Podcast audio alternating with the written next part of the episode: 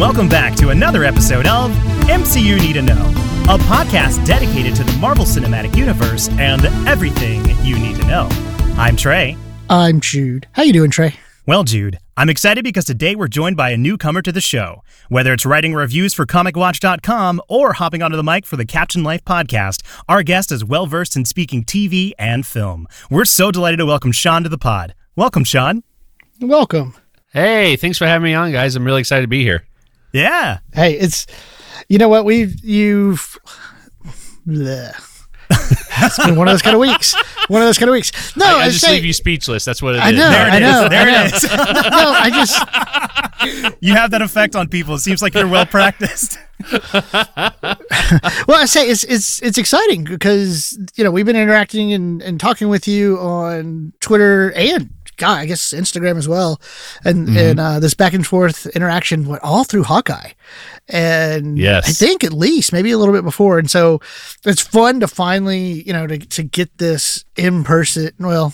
Virtual in person, I guess. Right, put yeah. it that way. um, uh, the way to, to talk about these things. It's, I'm super excited.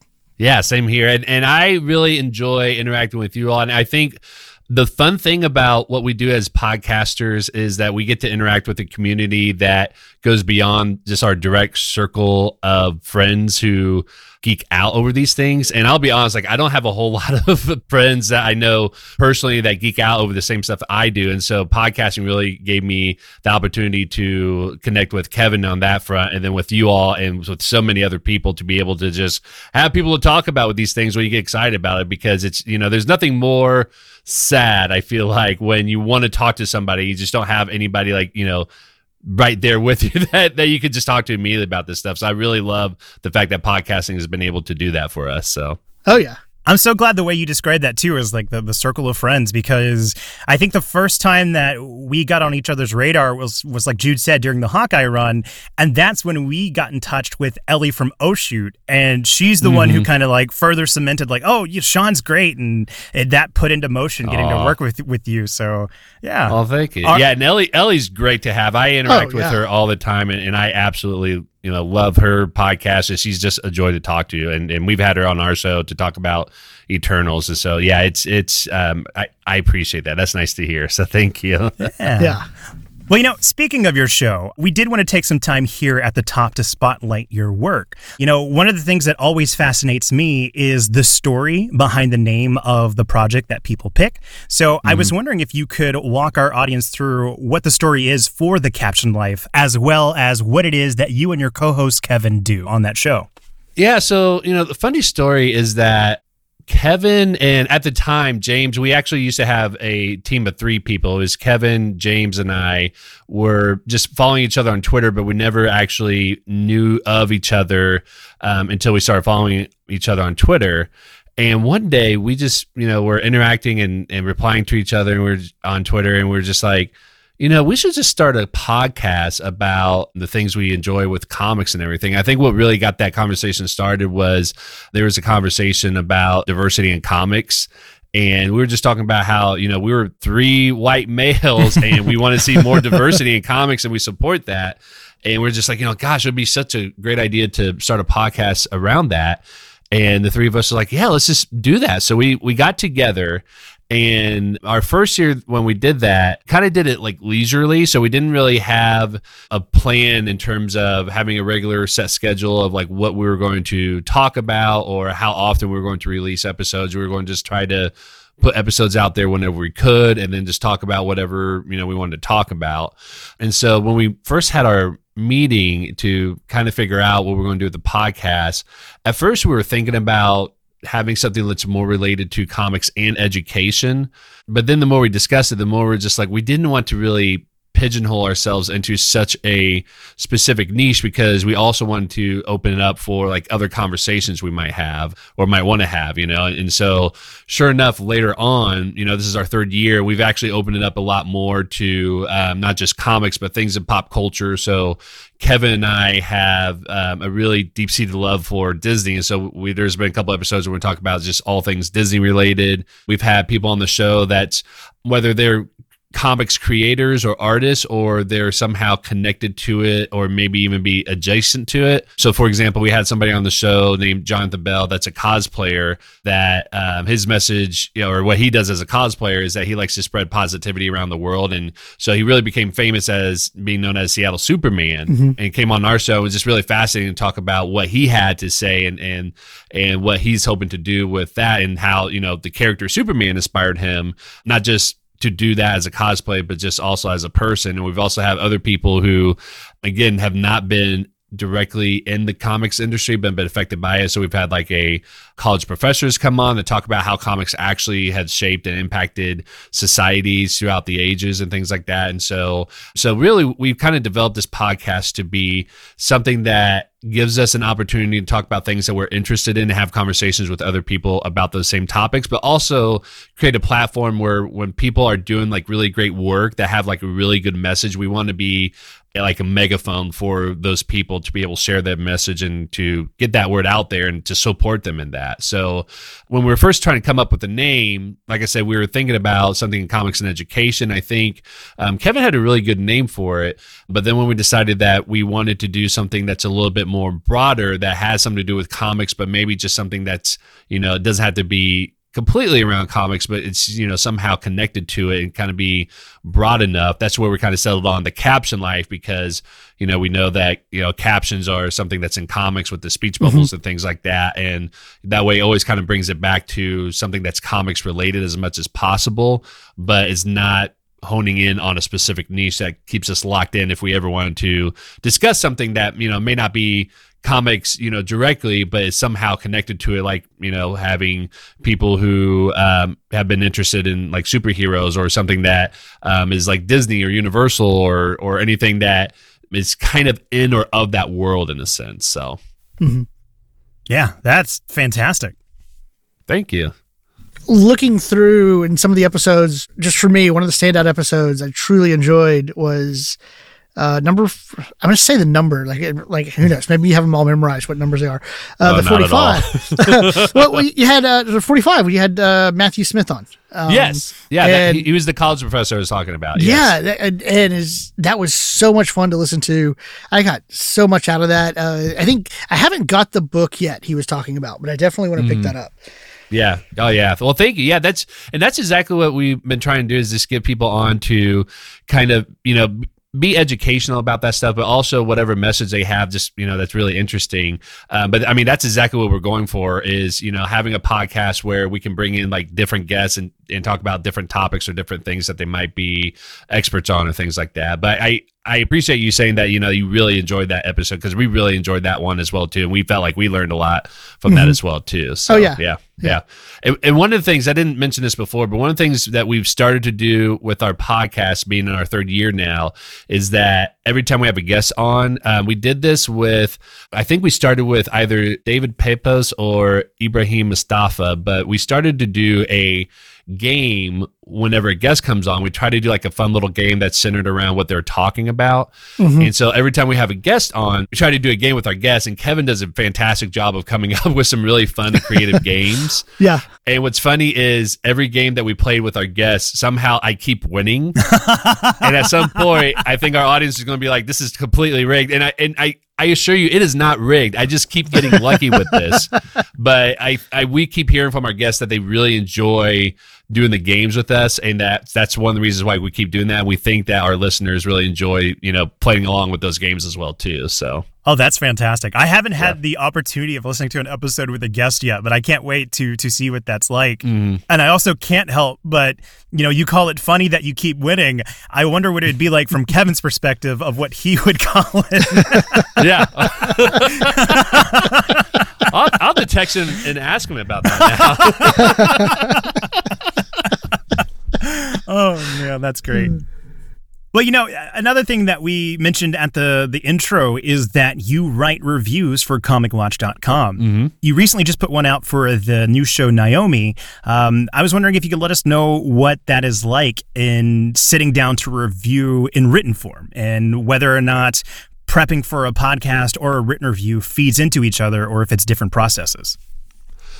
Yeah, so you know, when I first started writing for Comic Watch, I think back in September, so I'm still relatively new to this, or maybe it was August. It was just an opportunity that I came across that I was just like, I wanted to do something a little bit more creative that's kind of outside of podcasting. So I'm I'm a very creative person. I like to come up with really creative uh, things, especially in multimedia. So, you know, in addition to be a podcaster, also, you know, video editor. So I can, um, you know, take videos and, you know, throw them in Premiere Pro and, and do some editing, stuff like that. And, and I'm usually the one that um, creates a lot of our uh, social media videos. I haven't done a couple of them in a, in a while or anything like that, but I'm, mm-hmm. I'm, the one that usually puts them together and, and uh, posts on our social media accounts. And one of the things that I was interested in is is I still wanted to do something along these lines, but I thought writing would be just a really good skill to have because I know that no matter what kind of job or career or interest you go into, writing is always going to be a big part, big part of that. And writing, I feel like, is something that um, I'm, I'm good at, but I want to kind of improve myself on that skill in case I ever, you know, go down some sort of career where that might be something that would come in handy. And so I saw that Comic Watch was looking for people to review TV and, and, um, films and so i applied and they took me on and i've really been learning a lot in terms of how all that works um, with that mm-hmm. being said i'm still learning how to write a good review just because um, i i kind of tend to write like what really interests me um, but I'm trying to also um, figure out like w- what people are really looking for. Like, are people wanting to know like is the story good, or do they want to know like the technical aspects of the right. show or the film, right. like you know the the production value, the acting, the writing, and things like that. Um, and so part of it is trying to figure out like what really are people looking for, what helps them. Um, and and what really drives that engagement with that. Um, and another difficult thing is that we're kind of given a task of writing a review within like 500 to a thousand words and mm-hmm. i gotta say like there's been times where i wrote a review and then I, I did the word count i was like oh my gosh how did i write over like 2000 words on this you know like like I, I was like this this is like not nearly enough. I was like i hope i made 500 then i saw that number. I was just like what? So like it was really hard.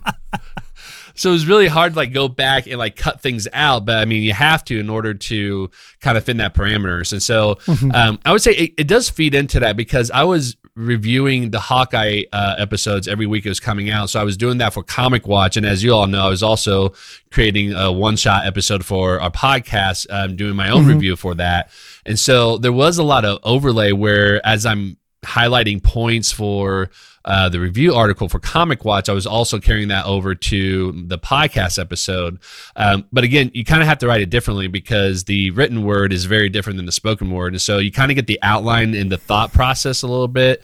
Right. Um, and you do have to adjust it um, to fit the medium as well too because again writing a review for comic watch is very different than a podcast when you have your own structure and all that and, and your own format. And so the outline is something that kind of does carry over and you can carry over some of the things that you've written all that um, but you do have to do a, l- a little bit of adjustment. But with that being said it's just a lot of great practice to kind of hone in on that skill. And it, i think it improves us as uh, podcasters as well too because you know we have to write show notes and you know it's it, you know podcasting is not just about you know putting something out there you have to be on a lot of social media channels and you have to know how to write good show notes and you know if you're really into seo you have to know how to do that as well too and so um, i think writing uh, reviews for comic watch has really helped with that as well so yeah Oh yeah, I can definitely see the connection between those. Mm-hmm. Trey is the creative genius here. Like he just is. Like that's just what he he does. Trey's so good at it. Well, thank you, Trey. If you're the one that do the videos, I gotta say I really enjoy your guys' videos. I think it's really high quality and it's really well done. It's professional looking. So oh, thank so, you. Yeah, yeah. It's really I'm really impressed and I think it's great. So definitely great work um, doing that stuff. So I really enjoy it. Oh, thank you so much. Yeah, those those have definitely been fun to to pump out. Yeah, yeah, they're really good. I really like them. Oh. Yeah, thanks a lot. Yeah. yeah. I'm saying thank you, but again, Trey's the brainchild. yeah. Drew comes in and takes all the credit, like, you're welcome, you know? well, li- listen, I offset it by not sending him the Google outline for the podcast. A little bit of passive aggressive there, right?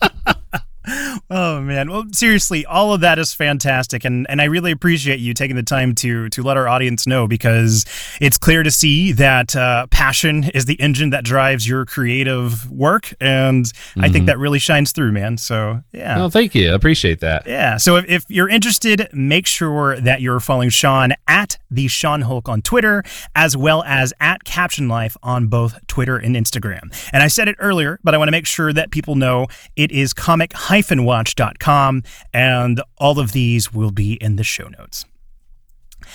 With that being said, though, if you downloaded this episode, then you know we're going to be talking about our Hawkeye Season 1 wrap up. So, this is going to be a chance for us to talk about the series as a whole, uh, talk about the things we liked, the things we didn't like, as well as storylines that we feel have lingering threads.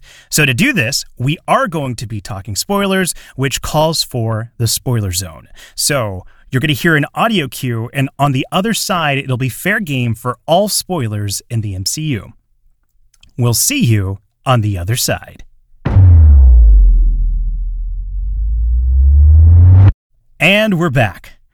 So, Sean, I, mentioned this to you earlier when we were swapping DMs, but it i think this is the first time that we've had somebody on for the wrap up episode and it just so happens that this is their favorite show of the disney plus show so far so as I'm about to ask what you liked about Hawkeye overall, I am genuinely excited to to hear you follow your bliss in in stating what it is that you liked about this show overall. Yeah, definitely. So, you know, just like what you said, this is my favorite Marvel show that they produced so far. And and I gotta say, like, it's really tough because all the shows, even the ones that I wasn't a big fan of, mm-hmm. um, all of them were really great and I think we're, you know, top tier in terms of production. So even the ones yeah. that I was just like, you know, this is not my kind of show. I can't really look at it and say that it was a bad show necessarily, you know. And so they're so mm-hmm. they're all really high quality shows. But I, for me personally, Hawkeye has been my favorite one that they've created so far um, for a lot of reasons. I'm probably going to get into it. So uh, stop me at any point if we're like you know three hours in and we're like, okay, we haven't got to our next point yet. So sorry. Um, but you know, there's a lot of reasons why I enjoy the show, and as a comics fan, one of the main reasons why I really enjoyed the show, and this has been one of my favorite, is that it's primarily inspired by the uh, Fraction Aja Hollingsworth run called Hawkeye: The Saga Barton and Bishop, right? Mm-hmm. And uh, this one was really fascinating because I I didn't read this until about maybe two or three years ago when I was reading through this on Marvel Unlimited, and I can't remember why I decided to read um, this first issue. And so I, I remember reading it, um, and it was like the first issue that they had that run. And I was never been somebody that's been too interested about Hawkeye. Um, oh, now I remember actually, but, but I read somewhere that historically, um, Hawkeye has been uh, deaf or went deaf and hard of hearing. Yeah. And as you both probably know, um, I'm actually someone that was born with uh, hearing loss. So I was born with like um, 25% loss in both ears.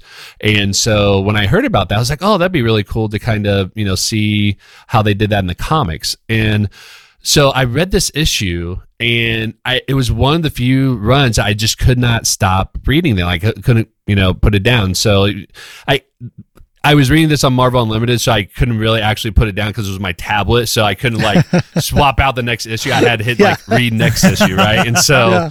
so I wasn't physically actually putting anything away and swapping it out, but like every time I got done with it, like I just kept going to next issue, next issue because it was just a really well written story. The art was fantastic, in my opinion. I think Aja did just a, a great job with it. Um, but it was just a great story overall. And then when I saw the trailer for the Hawkeye series, it was just like watching your comic book come to life because it was a lot of inspiration from that run. And so, mm-hmm. um, so that's one of the reasons why it's been my favorite. Um, the other reasons, uh, as I mentioned before, is that I am somebody that has hearing loss. This show has great representation for those of the hard of hearing in the deaf community, as well as people with disabilities, because we saw that Echo um, has is an amputee. I think her right leg is is amputated. Yeah, it was the um, right leg. Yeah, yeah, and and what's interesting enough is that um, the character Echo in the comics is an amputee. She is deaf and she is a Native American, just like the actress, but the actress is an amputee. And I thought what was great about the showrunners is that instead of hiding that fact, they actually just wrote it in as part of her character. And I think that was a great way to be able to have those conversations and show representation uh, for another community and be able to give them screen time and to have a conversation as a community as a whole to talk about like what that means and and the fact that that wasn't something that held her back and she's not just you know identified by you know what she's not able to do but you know the fact that she's still able to you know kick Hawkeye's butt you know it's Mhm. just Oh, yeah. something Oh, that yeah. I think is great to see on the screen right Mhm. um and as I mentioned Echo's Native American so I I, I I can't remember if we had a lot of representation in the MCU with Native Americans, but No. um, yeah, and, and so I think this is probably one of the first ones that we have, um, and so we have great representation there. Um, I could keep going, but if you want me to stop and, and pause, well, no, I was I was just going to jump in here for a second. I was just going to jump Yeah. in for a second and just say, like, w- one of my favorite scenes was when uh, Kate Bishop broke into Echo's house or apartment, and the Mhm. alarm went off, and uh, like they didn't know. But me as an audience member, I didn't know, and we talked about this on our on our e- episode review of this one.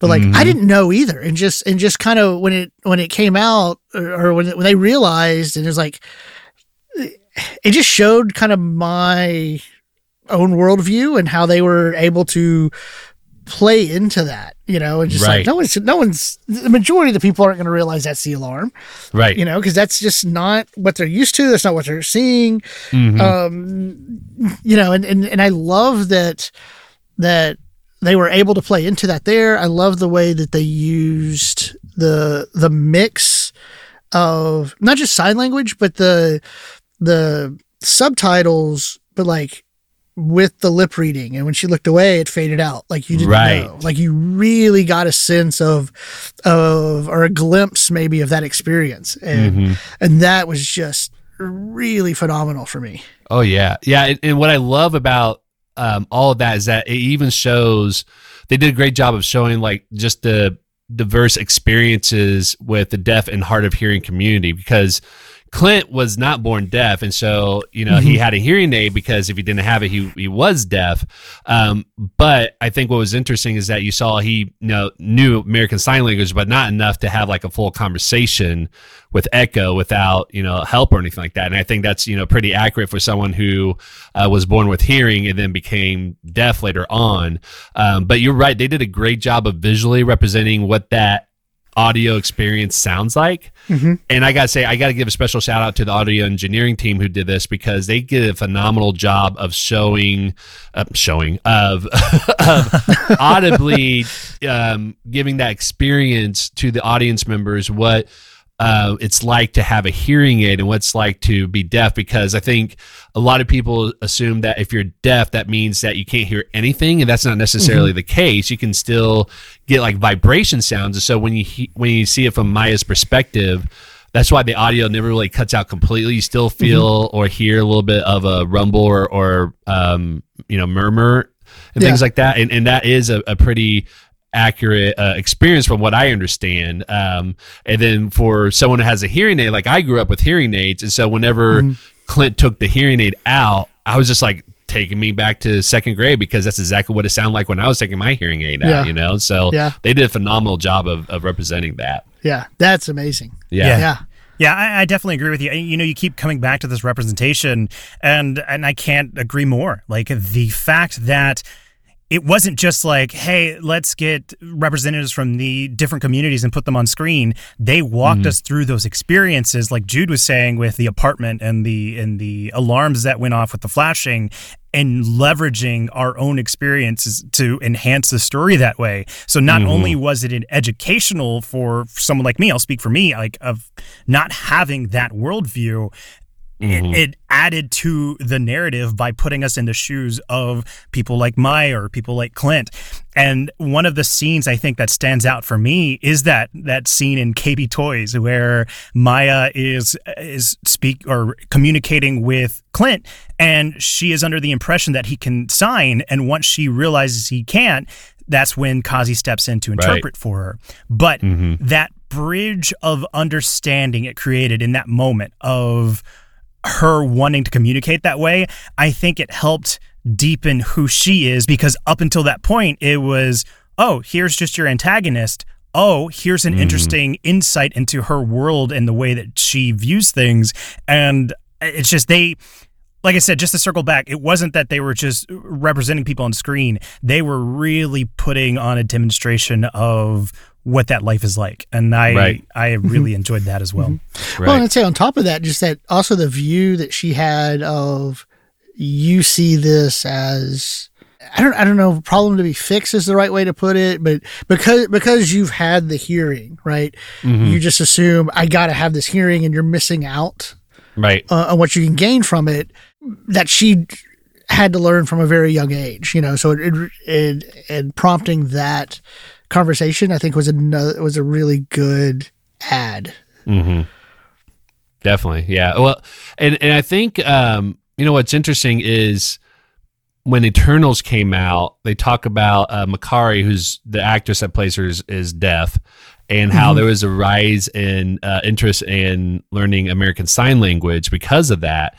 And I wonder how many people have also, you know, watching this show would like to learn American Sign Language uh, because of this show. And I wouldn't be surprised if it went up um, because of that as well too. But what I really appreciate is that when I was listening to Kazi doing the signing, I, I wonder if the um, actor who played him um, has had experience or just got training on how to do it. But he did a really good Mhm. job of speaking like a um, interpreter. And what's interesting is that I don't think a lot of people realize that with American Sign Language, it's not just knowing how to um, sign with your hands, but part of the communication is all body language communication. So it's not just being able to sign things, but to also physically uh, express like some of those emotions and kind of like really lean into that as well too. And I think they did a really Mhm. good job of kind of demonstrating that.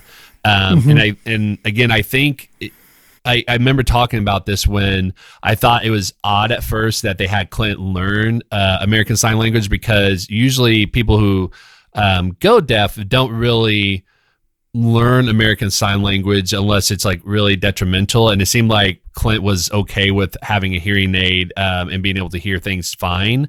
Um, but I was I was speculating. I was like, I wonder if that's how they're going to tie it in with Echo because she's deaf, and sure enough, like that's how they make that tie and make that connection, but also kind of show the varied experiences of people who are hard of hearing and part of the deaf community. Is that it's not all you know the same. So it's like even when you have that representation, being able to show that diversity within that representation, I think is a really great win here. So Yeah, it's it's not necessarily just a binary thing, but a spectrum of different experiences. Yeah. exactly, yep, Yeah. Yeah. that's exactly right. Yeah, And and you know, you mentioned the it's not just the signing with American Sign Language, but that body language communication as well. Uh, You know, circling back to Alaqua Cox as Maya, uh, you know, that was something that was prominent every time that she had very emotional scenes because mm-hmm. the deaf experience is part of her life. It's an authentic part of who she is. That level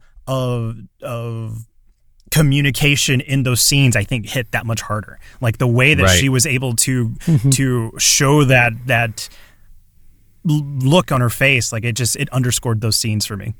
right. Oh yeah, definitely. Mm-hmm. I agree. another thing that I really liked about this was they the way they worked the action sequences. Um, particularly, I'm thinking of like episode three, uh, and that Mhm. one sequence. But I thought all of them were really well choreographed. Uh, just really well. It, it just well, I will say that the the finale on the ice, I thought was your kind of your typical action. But other than that, the the moving on the car, the bridge, Mhm. um, the action of Yelena and Kate through the offices, and kind of that Mhm. tracking camera. All of those things were something that just the overall show. I just really, really enjoyed how they were able to present it because it had that. Uh, it makes me think of Winter Soldier. Just that what the Russo brothers did there with that that handheld kind of close up to the action to really make you feel it as opposed to this big wide shot. Right.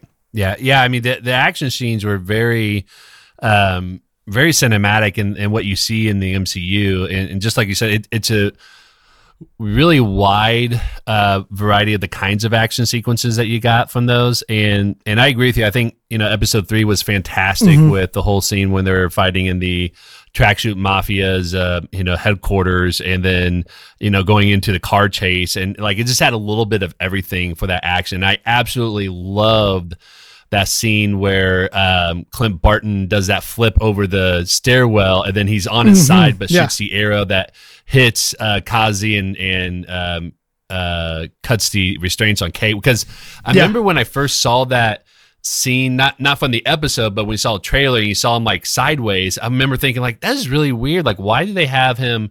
Sideways because everything up to that point was just a standard like 16-9 ratio of like what you see Yeah. in the movie but then it's just I'm like is that like an editing mistake and then when you saw that you're like oh my gosh that makes so Yeah. much sense and that is awesome Yeah. right? Oh yeah, yeah it, it, and i will say that the action sequence on the rooftop like what you were talking about i think was really fantastic because it integrated a lot of different things because they you know there's essentially two locations that they were shooting from and they did a good job of like cutting back and forth between the two different fights that were going on um, the one complaint i did have about that action scene was that there was one point where um, maya lopez was kind of like on her side and she kicks uh, she kicks kate and then somehow Yeah. kate goes flying over that like opening in the rooftop Yes, where you think yes. she's going to like fall in there but she um, ends up like hitting the other side and, and falls safely but that was like a a almost like a seven foot uh, distance from where she was kicked to where she landed Mhm. and I was like, that that just seems odd because Maya Lopez does not have you know super strength or anything like that. And Right. from the way she kicked, it's like that wouldn't make sense, like you know, physically or from the you know law of physics or anything like that. right. Um, and so that that's the one thing I thought was a little bit odd. But other than that, like all that, that whole entire scene, that entire fi- fight scene was really good too. Yeah. yeah, Yeah, no, that stood out to me too because the the odd part of that was like the way she landed on her back. right. For and I get you want to have that danger she might fall, but I'm like, oh, you're pushing that a little for for people that don't have uh super strength serum. You know, Right. It's like, uh, okay, so yeah, Yeah. But, Sorry, but I will say this: I, I was on another podcast with Paperweight Entertainment. We were talking about that. And someone actually suggested like maybe uh, Maya had a um, like a hydraulic spring activated um, um, uh, prosthetic that maybe you know it, Ah. it kind of gives her like a little power, like a little boost to their kick. I was like, and I I could buy that, and I think that'd be really cool. If yeah, that's that would it be really cool. Yeah, You know yeah. what? I'll go one step further. You know, I'm personally not in this camp, but I saw a lot of complaints on social media about like, oh man, Kingpin's way overpowered now. He was just flinging Kate all around that toy store. What if we find out that it's neither of these uh, characters that are super strong, but Kate is just super light? Like that's her power. Oh yeah, Oh, yeah. man. Yeah, and I think that's that's interesting about the whole Kingpin fight scene as well too, because I think um, everybody was comparing that scene to what you saw the Netflix series of Kingpin, right? And Right. and the Netflix series is really more realistic, and it's not super powered, but like what you know people can actually achieve. And Kingpin was definitely, I mean, the fact that the man, you know, pretty much goes unscathed from being blown up from a bomb underneath him and is able to walk away from that like you know that's not realistic at all and so i know there's been a lot of controversy of is this actually the same kingpin even though vincent d'onofrio has said you know they, they're treating it as it is or is this really you know a variant kingpin or even a Skrull um, somebody has Oh. suggested as well too so yeah Mm. That's- that would be but, I mean, really it- interesting. Yeah, I, I, I agree with you, Trey. I think it's it's a very different one than we saw from um, from the Netflix series for sure. Um, but part of that is that you know the Netflix series is is more you know mature and darker, and you can't really do that on a Disney Channel show, right? But right. you know, I, I think the fact that you know it's a huge difference in terms of like physical abilities, um, you know, does kind of make you pause and think about you know is this actually the same Kingpin or not? So yeah. Mhm. yeah. Man, I'm not gonna lie, you're not wrong. But hearing you refer to this as Disney Channel shows, like, just had me shaking in my seat. of like, wow, like you just blew my brain. oh yeah. Well, well, and that's why I was never worried about Clint being killed off because I know a lot of people were theorizing if that's what's going to happen, and some people were really convinced. I'm like, I I know it's not going to happen for two reasons. One, the last episode is happening right before Christmas, and they're and Disney is not in the business of killing off a beloved character who's trying to get back home to his family right before, Right, right Christmas, before Christmas. And, and be known as Disney ruined Christmas for everybody in the MCU, Yes. right? No, you're 100 percent right on that. Oh. You know, well, it's it's one of those things that you know, and, and I know we're still in that first section of the outline, but but it's it's one of those things that I always go back to. The whole just think about the story, think about how many episodes you have, the story they're trying to tell, and I know we'll get into it a little bit later, but that's that's why I I was convinced that Laura Barton was an agent and, and stuff, and and why how I went down that road of like, okay, we probably won't see Fisk. Like, uh, are we going to get somebody that big in the end and something like this? Mm-hmm. And then and that's kind of how I convinced myself, like, we're not going to get this. You know, you know, uh, Right. you, you can just you know we have that media vocabulary built in, and you can kind of figure out some pieces. Yeah. Mm-hmm. You know, I, I want to circle back to something you said earlier to lead into one of the things that I liked overall about Hawkeye. Uh, Jude, you mentioned, uh, well, you compared this to The Winter Soldier and what the Russo brothers did as far as action goes.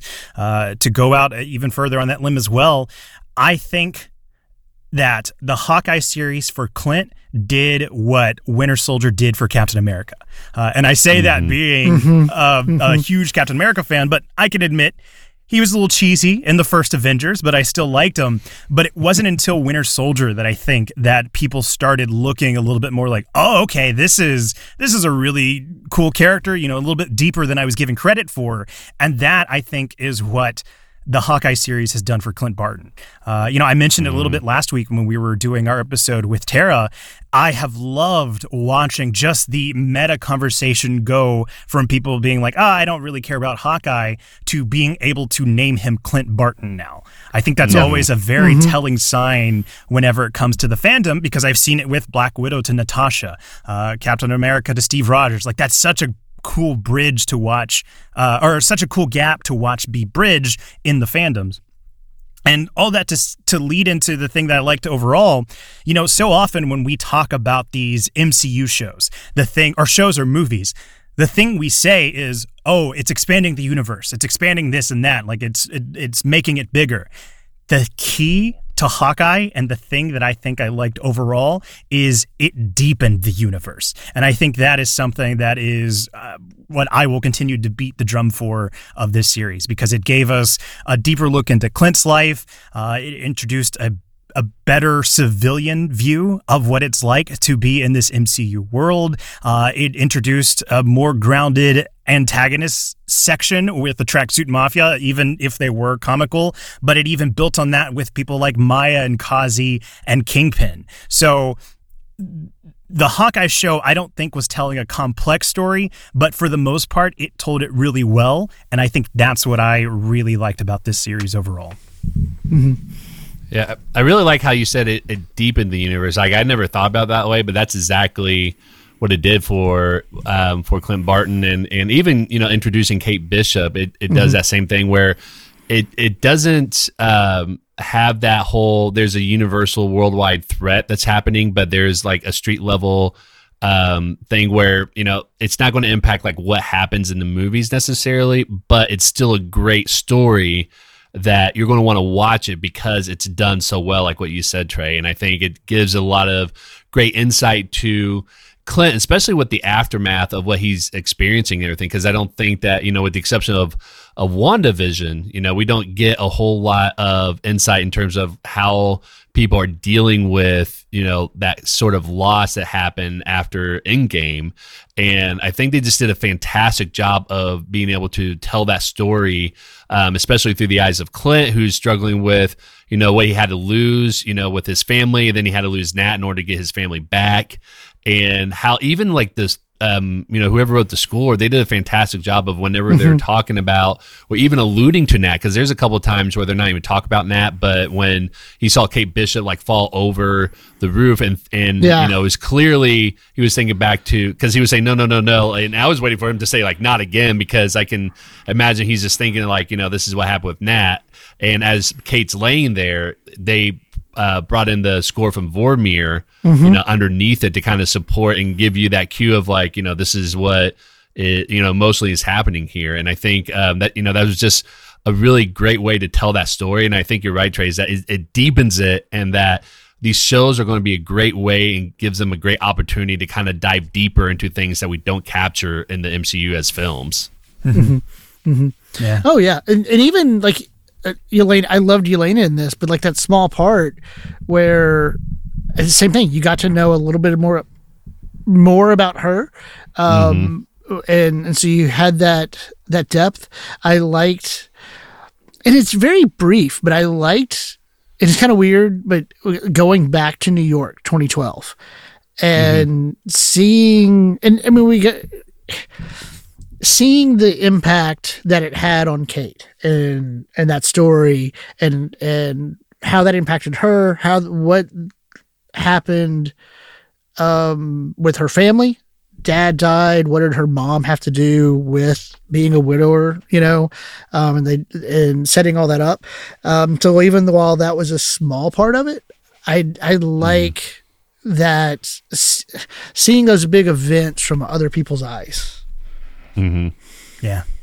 The fact that that it's the catalyst for Kate and everything that she wants to do, like that's I think that's huge and, and plays into building that world as more believable. Yeah. Well, and you know, they gave us the I think the character in the MCU with the most depth of all, Jack. Um Duquesne.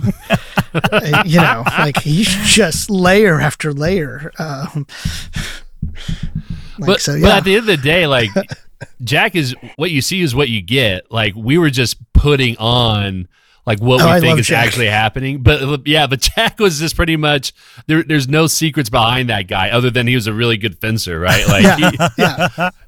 Yeah, he, he loved- wears his heart it. on his sleeve that way. Yeah, I loved it. yeah. You know, I, I talked about it in, and I know this is going to sound weird because we're in the, the, the positive section of, of this outline, but, you know, I talked about how disappointed it was because I wanted more from that actor.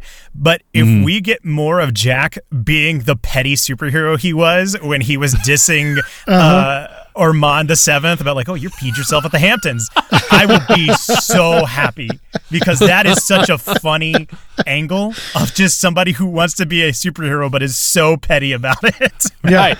To, to like a seven year old of all people. Yeah. Yes, right. Oh man. No, it's like no man, woman, or child is safe from Jack Duquesne. I mean, and it's so and like again, I'm not gonna I'm not gonna call too much because it's a superhero show, right? Like realism sometimes goes out the window. But it is funny mm-hmm. to me how I mentioned with Hawkeye because his choice of weapon is so grounded, it ended up being the most horrifying because he was shooting people with arrows and to watch them go flinging backwards was just really brutal. Right. On that same token, watching Jack go out there with a sword and just start swiping at people and then end his final scene with like, "Oh, I got blood on my tie." There is no layers to him but to being a superhero and a swordsman. Oh yeah, yeah. Well, and, and do you two know the the comic history of that character? I do not. I, Okay. I I know that he's the swordsman. Um, Yeah, but be, but I don't know a whole lot about him. So, so in the comics, um, yes, just like what you said, Jude, he is the swordsman, but he was actually the one that trained Hawkeye, Clint Barton, here in the comics, Ah, and so. okay. Yeah, and, and so I, I had a theory for a while after um, episode three ended when it ended with um, uh, Jack holding the Ronin sword up to his neck. I had mm-hmm. a theory because of the way that they showed Ronin um, killing off the tracksuit mafia and Maya, you know, seeing her father get killed. I had a theory that maybe Jack and Clint knew each other because of that back history, but it turns out they took a different approach with it. But it's, it's really mm-hmm. interesting because that character does show up in the um, the saga of Barton and Bishop that I talked about earlier, and mm-hmm. he's in there for like one, maybe two issues. But um, but that's what I really love about the MCU is that they take the characters that already exist in the comics and they might be 100% faithful to it. I, don't want to say 100% because everyone's going to have issues right. with it, but like, you know, 90% mostly faithful to it. Or they might just take a completely different approach. And I love what they did with Jack here because mm-hmm. I think it makes sense. I think he, he's a really interesting character in this way. And I think it, it fits really well for the overall story here as well, too. And I think it's just, it was really delight to see him in this kind of um, relationship with, uh, with Kate and, and Clint and everybody else as well, too. So. Mm-hmm. Mm-hmm. Oh yeah, like they, you know, they they did a really good job of playing into, God, the stereotypes that we're used to seeing visually. I keep going to like back to that that vocabulary that that we've learned over the years. Because my wife, when watched it, was just like, no, he's a creep. He's the bad guy.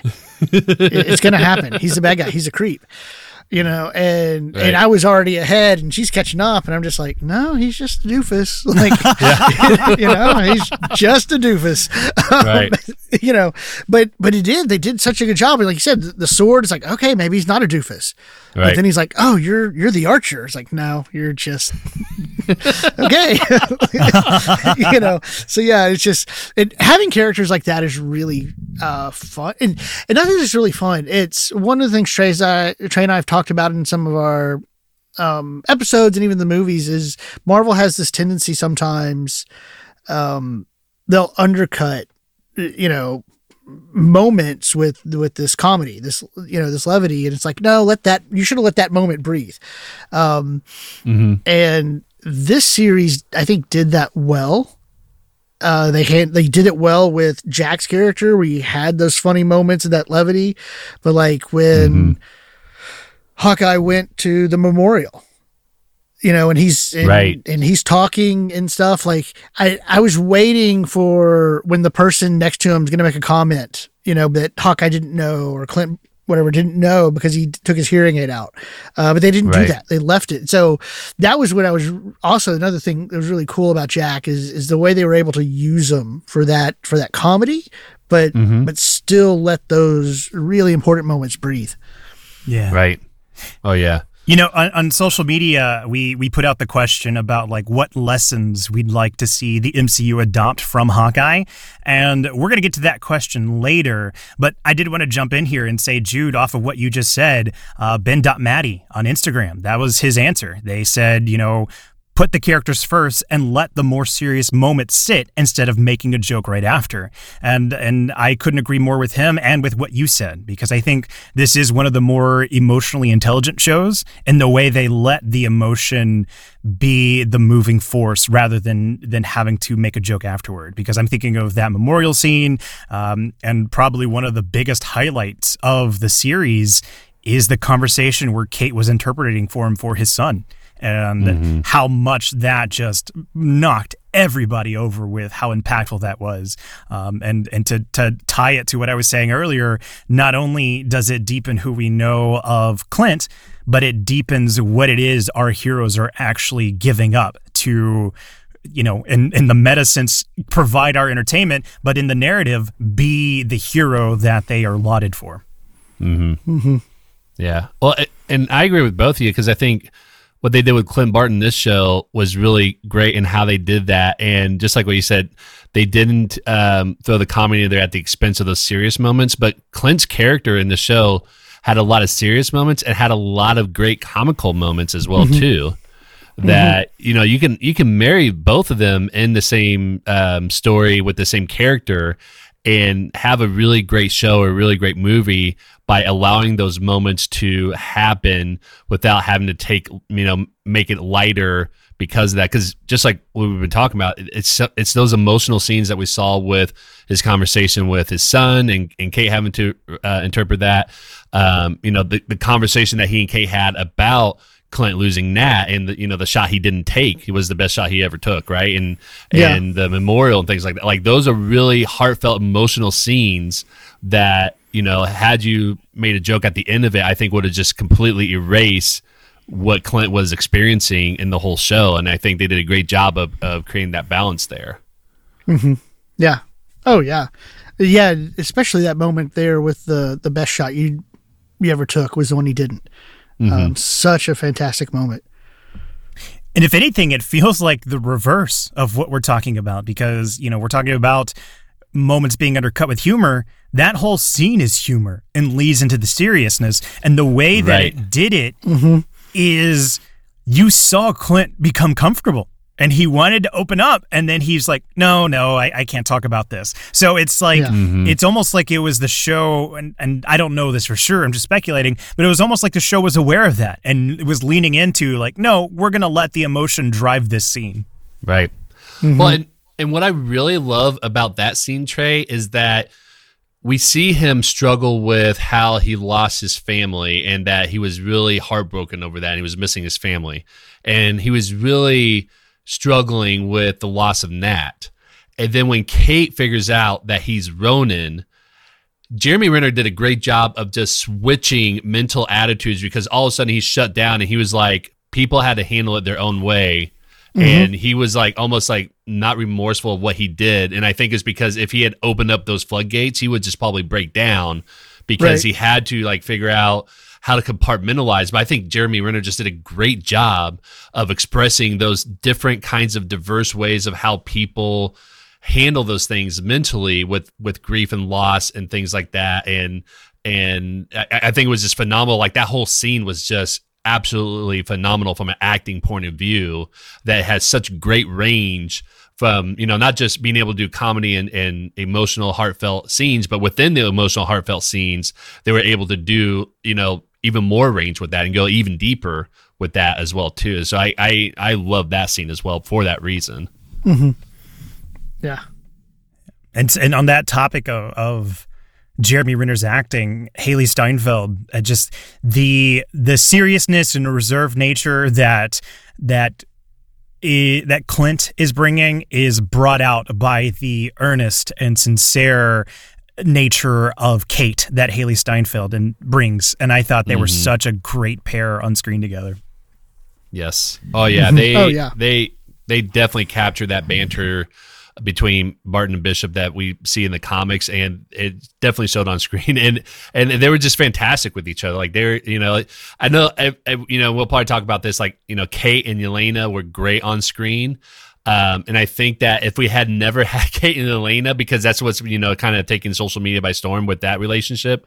Um, before that moment, Kate and Bish, um, Kate and Clint's relationship was just fantastic because of that buddying partnership that they were able to, that the actors were able to display on screen. I think they did a fantastic job as that as well too. So Oh yeah, yeah, yeah. It it was it was just so natural, uh, and again the way they were able to have that mentor mentee relationship, you know, and, you, mm-hmm. and you just kind of you felt it. right, Yeah. oh yeah, definitely. I think in episode two, I called it the unsolicited pupil, and and I can't help but remember the scene where Clint begrudgingly gives her his cell phone number. It's like, okay, in case of emergencies only. And then as he's walking away, she's like, "I'll call you," and he's just like walking away dejected. right. Yeah, Such a great pairing. Well, and, and what was genius in that scene is that the character Kate knew him well enough already to know that she what was she did like she texted from his number Yeah, to her so that way she had his number right or or, or yeah because that's what it was is like he gave her he gave her his phone to put her number in but he wasn't going to have her have his number until she texted because she knew already that he was not going to do it so she just went ahead and did it anyway so yeah, yeah. Oh, I love that. Yeah. It, it was just a, it- like Kate is just is that annoying nuisance for Clint, but but but and it was such a great way that you know it grows on him and everything. But you know, just the fact that she's able to think ahead is like I know what he's going to do, and I want this. I'm going to make it happen, basically. And she keeps doing that throughout the whole series. I love it. I, I always thought Hailee Steinfeld would have been a great choice for Kate Bishop, and she absolutely nailed it with it. So Oh, oh yeah. Oh, yeah. I think I saw this on Twitter, and I, one, I'm going to butcher it, and the two, not be able to properly credit it. But if I if I come across it, I'll make sure to to link it. But somebody said that Hailee Steinfeld to Kate Bishop is what Robert Downey Jr. was to Tony Stark, mm-hmm. and it's hard to to full full throat support that because it's only one entry. But what a heck of an entry for Hailee Steinfeld to come in and leave her mark on the MCU because I think it is is no secret she has quickly become a fan favorite across the entirety of the MCU fandom. Yes, definitely. Mm-hmm. In conjunction with Yelena. So I want to do. I want to take some time real quick because we really haven't talked about them that much. Uh, Sean, do you have any favorite scenes of Kate and Yelena together? Oh my god, all of them. I'm still in the top five mode from last week. I'm trying to make people pick. Yeah, I mean that, that's the thing because like, and it's hard to pick one scene because I think they've only had three scenes together in the series, right? The yeah. the the action scene on the rooftop, which wasn't a whole lot of interaction at all, and then when Elena shows up in her uh, apartment, and then their their fight sequence at the at the party, and that was it, right? And and I got to I think I, I really enjoyed the apartment uh, scene as my favorite between Kate and Elena um, for a couple of reasons. Is is one, it was great to kind of see them have a really uh, again, like wide spectrum of kinds of conversations they had. Like it was, you know, a, a mix of comedy, it was a mix of emotional drama, and just, uh, you know, a little bit of like anger, and, and Yelena having that, you know, dramatic uh, exit. You know, she she's become a poser, like what she called that, right? Um, but I what I love about it is that I've heard or read somewhere that um, when they filmed the scene, I guess they just let Hailee and Florence do their thing at, in their characters for like a long time and like I guess they didn't take a whole lot of direction from it and and they just had those conversations naturally. So just they had a natural relationship um, that they or rapport with each other that they build that just worked really well on screen and that's why everybody just loves them because they were just so fantastic to watch like if you can watch somebody ha- like watch two people have a good a conversation for that long and be enamored by that i think that tells you what great charisma they those two have with each other, you know? Yeah. Man, and if that's true about the improvisation of their scenes together, Mm-hmm. that that's incredible. And and i can believe it. Like the way they work together is is fantastic. Like i mean the whole the box of macaroni and cheese scene like yes. that that is such a natural conversation between them two. And and the way that kate was just disgusted as yelena is pouring in that hot sauce and just like going to town. Like it is again to come back to this word authentic. And, mm-hmm. You know, earlier Jude had mentioned that the action scenes were well done. Um, the thing that I think makes them so well done is the ability to imbue narrative. So it's not just action for action's sake. And, right. you know, I know that the a scene in the apartment isn't an action scene, but the fact that there's so much meaning and that conversation going back and forth about trying to basically have Clint on trial like you had y- uh, mm-hmm. uh, Yelena attacking him and wanting to make her case for why she wanted to kill him. And Kate was putting the things that Clint had taught her to as a defense. And so I just again I thought it was brilliant. And to pair that with the scene of them in the office building as they were fighting back and forth, uh, mm-hmm. you know, that was my setup for the action narrative part it speaks so much about who Kate is that she is clearly outmatched, and yet she still keeps going uh, at Yelena and trying to stop oh, yeah. her from from killing Clint. Yep. Oh yeah. Well, and, and and we see that in all of her like action scenes, like just the stubbornness of you know she doesn't care she's outmatched. She's not going to you know you know just roll over and, and play dead at all. Like we saw that when she got thrown off the building, you know, and she just kind of grunts and went right back up to the ceiling after Clint tells her to go home, right? And and I think that tells a lot about characters. Like you know, even though she knows uh, well, and, and I don't know if she knows. Like, she's probably still naive at that point because I remember that, you know, in that same scene where she's like, Oh, I'm so glad I didn't kill you. And Yelena's like, Oh, that's so funny, you know, thinking that you could kill me. I, I think, you know, there's still that naivete that goes along with it. But the fact that she's stubborn and, and ambitious and, um, like motivated and committed to that, I, I think speaks a lot about her character that we we see from uh, the comics as well too. It really portrays on screen very well with Hailee Steinfeld. So yeah, yeah. You know, I can't help but like. I know this is always like a, a, go-to, but the I can't remember exactly the comic, but some Looney Tune uh, cartoon where it's the big dog just keeping the little dog at bay with their hand while the little dog is just swinging. That's Kate uh, in a yeah. nutshell. yeah. Oh, oh yeah, man. definitely. Yeah. Well, I think unless there's any more, that might wrap up some of the overall positive things we had to say. Mm-hmm. Um, we're going to move into some of the disappointments that we had for the Hawkeye series, uh, and starting with Jude this time. Uh, what was what were some of the things that disappointed you about Hawkeye? Uh, my biggest disappointment was the treatment of Kingpin. Um, you know, and, and I know I talked about it in an episode. It, it just that that's really I think my my well, no, my biggest disappointment is I didn't get two more episodes because I love the show. Uh, but but just I again I just thought that the they didn't quite land the finale. Uh, now again, having said that, if your first episode you've downloaded of us, I feel like this is my favorite Disney Plus show, and the finale is like one B to Loki's one A finale. Just like just looking at the finale by itself, Loki was finale was so good. Mm-hmm. We just got too much of Kingpin. You know, we've already mentioned the being blown up by the bomb and, and all of that stuff.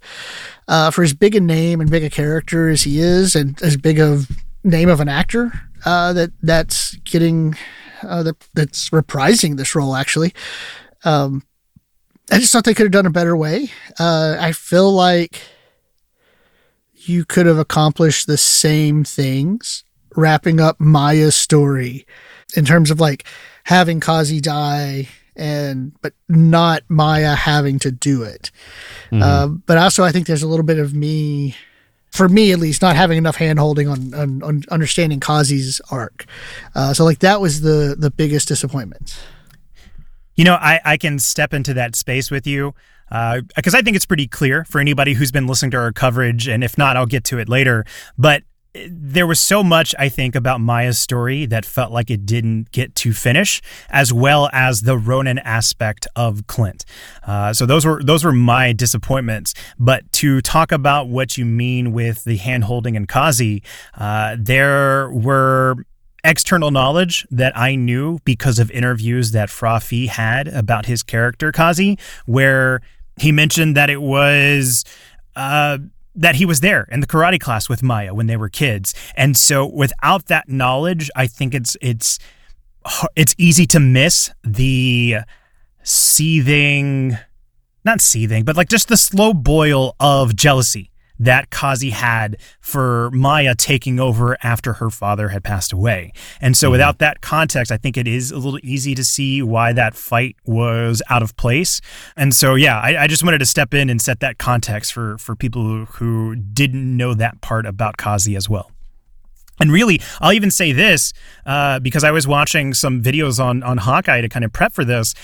You know, I think there it is a mistake of the show that Kazi is such a cloudy character because I saw people refer to him as her cousin and they're they're not related. It's just we didn't get a clear enough picture of who Kazi is, not only in relation to Maya, but I think in some of the motivations of the show itself. Mm-hmm. Mm-hmm.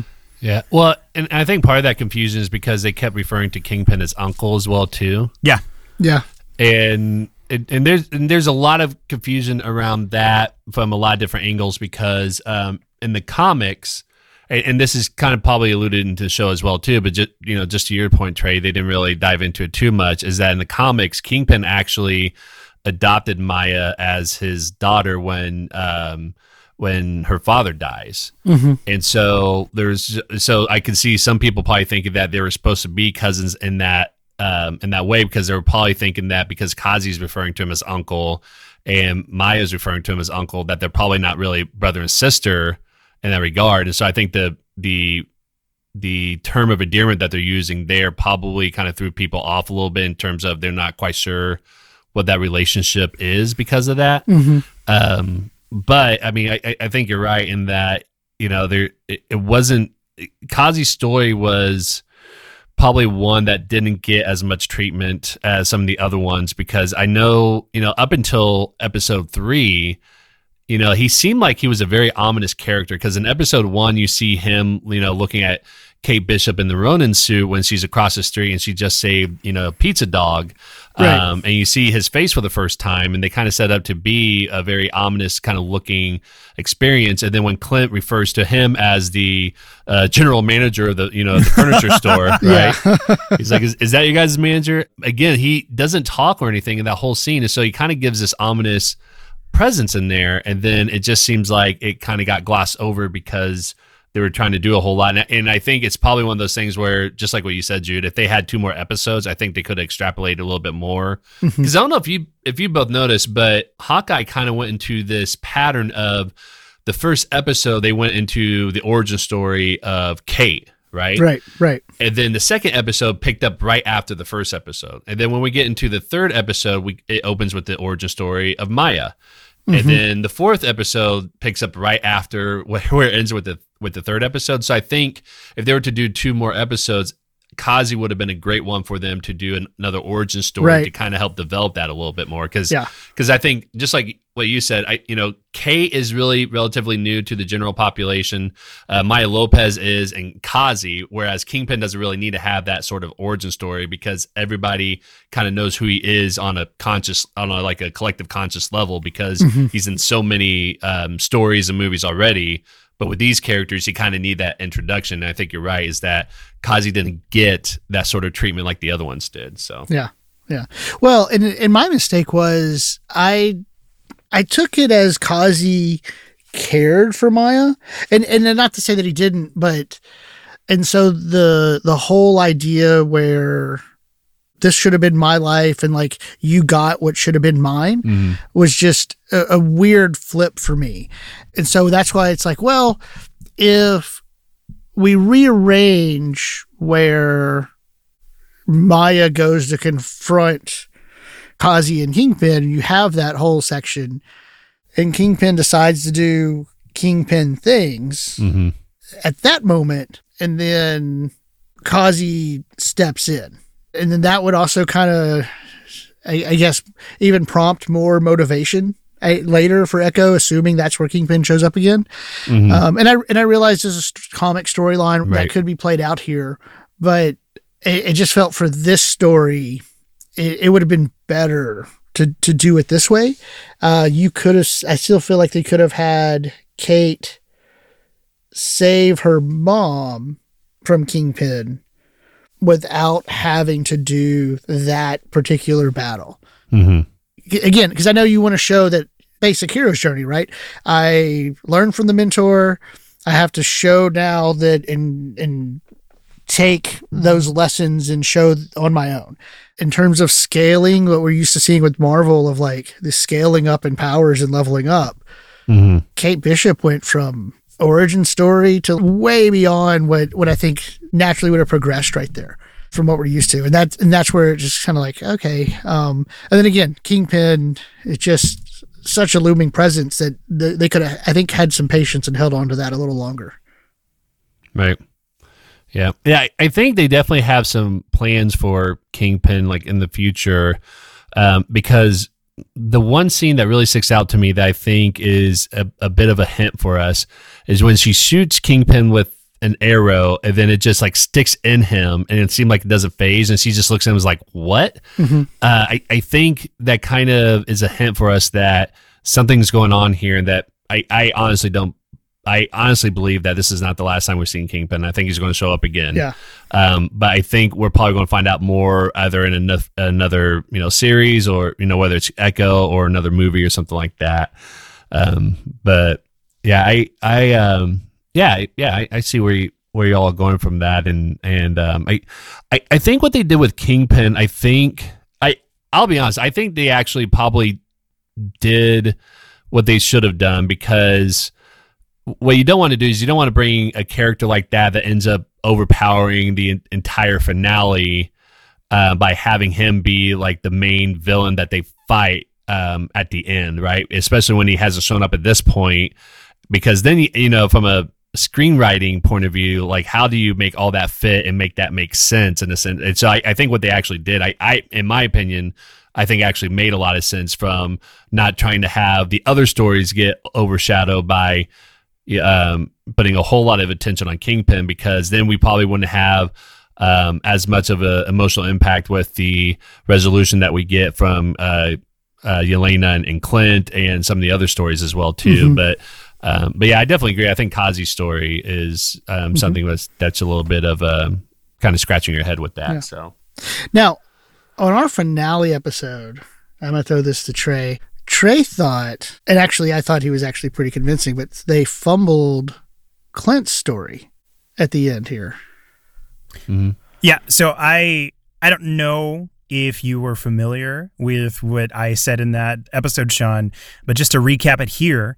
Um, mm-hmm. To me, the reason that, that this wasn't my favorite Disney Plus show, despite it being so close, is that the whole point, the origin point for what they were doing with Clint was mm-hmm. that they were trying to make some, or he was trying to atone for what he did as Ronin. That was clearly looming over his head at the beginning of the show. And so mm-hmm. naturally, when you get to the end, you want to have that resolved. Right. And I know there's no way that they could actually make amends for everything he did as Ronin because he did go on a brutally savage murder spree. Right. But I thought it was smart in the way that they they gave us an in with tying his actions as Ronin to the life of Maya. And mm-hmm. the thing where it starts to fall apart for me is in episode five, whenever they have that confrontation with Clint and Maya, it came across to me that Clint was talking down to Maya. There was never an, an ounce of remorse or apology for what he did. It was talking down to her like, hey, we're weapons. And if we don't control our anger, we get used. And this is what happens. If you come at me or my family again, I will kill you. That just felt like in contrast to so much of what they were doing with Clint and trying to humanize him and let him open up.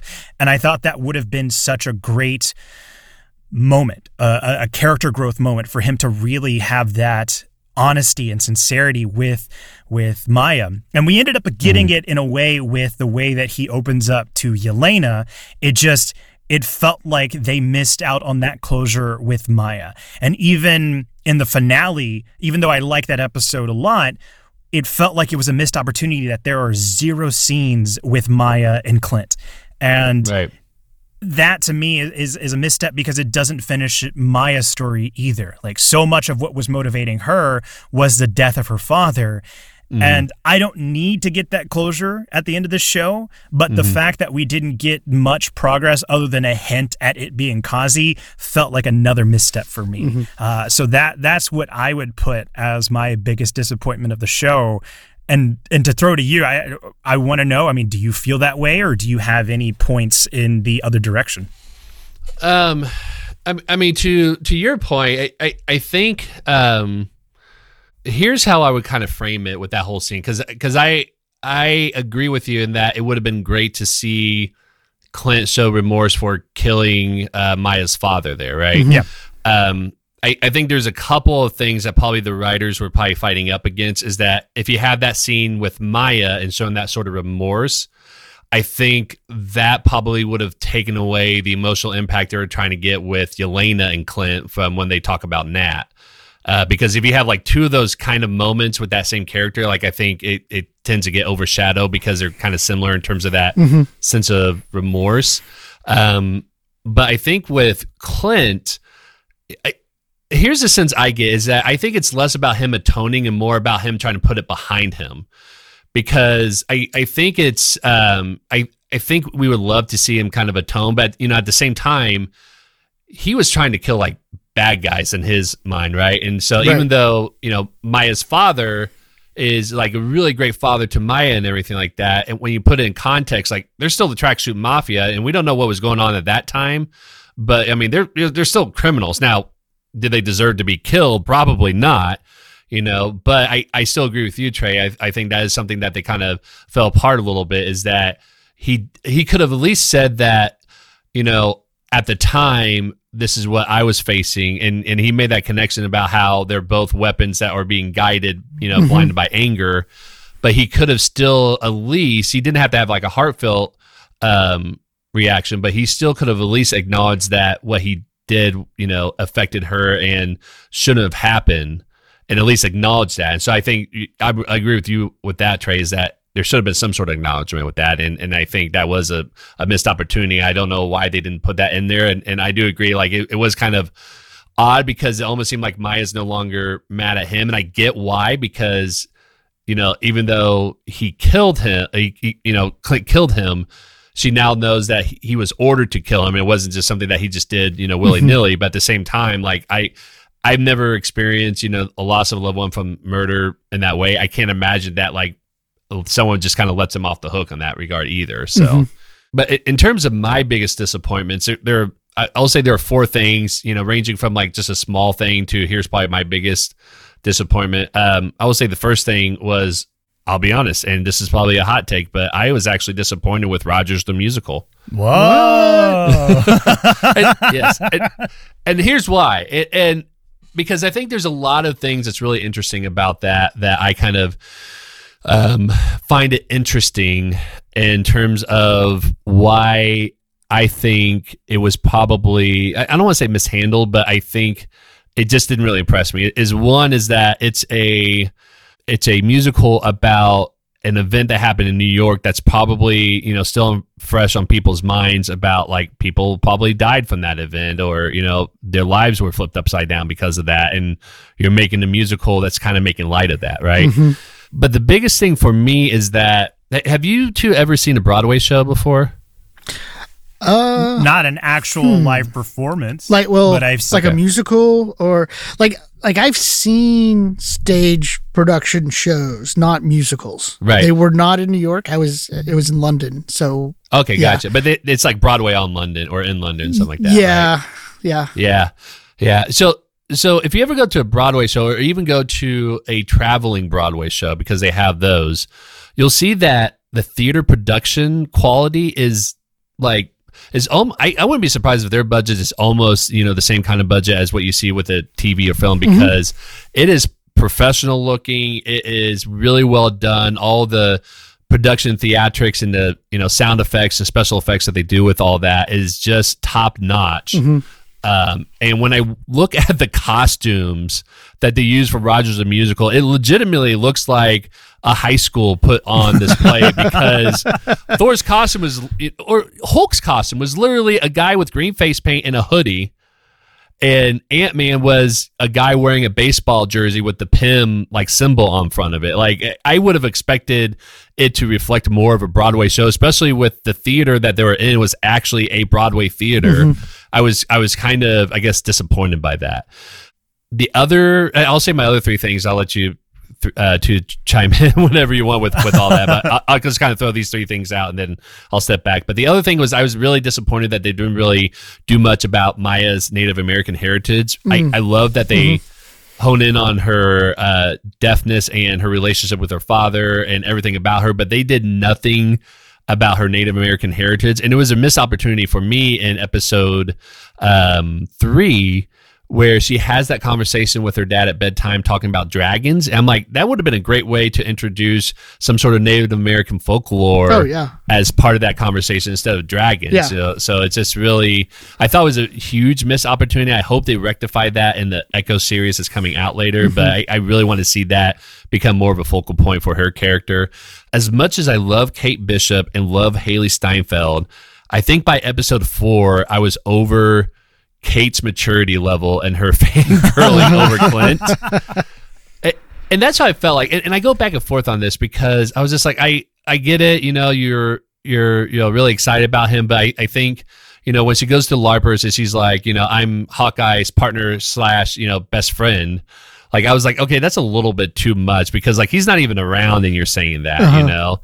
Um, but at the same time like when you put in perspective like this series like takes place in the span of a week so she's probably not going to come down from that high for a while so i think the next time we we see her in a season she's probably going to calm down a lot from that. But yeah, I, I, think for me, I was like, uh, I'm not sure how I felt about her maturity level. Mm-hmm. So uh, I guess I spoke too soon when I said Kate Bishop had become a fan favorite across the MCU fandom. Huh? No, I I actually honestly she is still my favorite. Like I absolutely love her, and I love that. That's like the only one thing, and that's like a screenwriting like issue as opposed to a character or or acting thing. I think Hailee nailed it in terms of acting, but it's just I think it was just the way it was written. Like that's the only issue I had with that. Other than mm-hmm. that, fantastic. Right? Yeah, yeah. Yeah. So, and, and the last thing that I'll say I'm actually really disappointed about is um, the watch belonging to Laura Barton. I remember you you were you tweeted something about that, uh, and I was yes. and I was curious and definitely something I wanted to ask you about uh, to elaborate on. Why why was that a disappointment? Yeah. So I so for me there, there's a there's like I think two or three huge issues that I have with it. Is one is that what's what's the so what of that now, right? So mm-hmm. okay, we find out that she was Mockingbird and that she worked for Shield. It's like so what? Like like where do we leave with that now? Right. And, and I can't imagine they're creating a Mockingbird series, you know, based off of this now.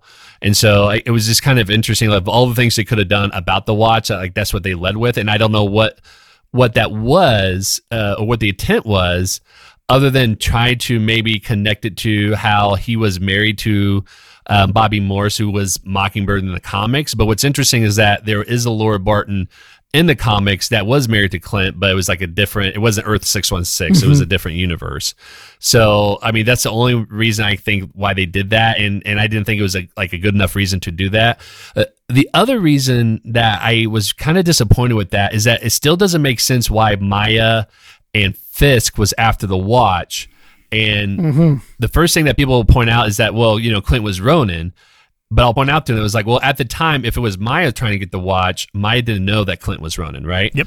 Right. And then people say, well, Fisk knew was Ronin. And but in episode six, when you hear Fisk talking to Kazi about what's going on, he said there's Ronin on the loose and there's an Avenger after us, which implies that he didn't know that they were the same person right. at that time either. Right. So it, it did it still doesn't make sense why they're after that watch. And so I think that was like a huge story like plot hole for me that just bothered me that they could have done a whole lot of things. And there was like so much focus on the watch and yep. then like this is what they did yeah. with it. I was just that was like the biggest letdown for me. Yeah i'll go out there with you on that. Like the the the mockingbird stuff i'm okay with. Like it, goes more to what i was saying in the positive section about like it, it just feels like it deepens the world. Like we don't have to go that right. far into it but we it's it broadens the view but mm. my mm-hmm. problem with the watch is the second thing you said, in that it felt like a pointless MacGuffin. And, yes. and it feels like this well, is becoming a trend. Depending on who you yeah. ask, all MacGuffins are pointless, but go ahead. but you illustrated the, exactly what my problem was that who wanted to watch? You know, you spotlight why it couldn't be Kingpin or Maya. I was mm-hmm. speculating that maybe it was Kazi and that somehow he knew that it was tied to Clint and he wanted that as leverage to make sure that it never came out that he was the one who ordered the hit on Maya's father because mm-hmm. it would make sense why he was there and they had that shot of him lifting up his mask and looking very concerned now real- realizing that this had mm-hmm. become mm-hmm. a deeper problem but again we unfortunately just never got a, a, a, broader look at who Kazi is and what his motivations were right. but uh, you're 100% spot on in that that watch felt like a a, a weird centerpiece that never became important. Well, it's it's one of those like you're in the writing, and I, this is what I feel like would happen. You're in the writing room, and you have this Christmas story of dad separated from family, and how do mm-hmm. we get him home? And and that's like I said, that MacGuffin, that mechanism that's that's makes it so important.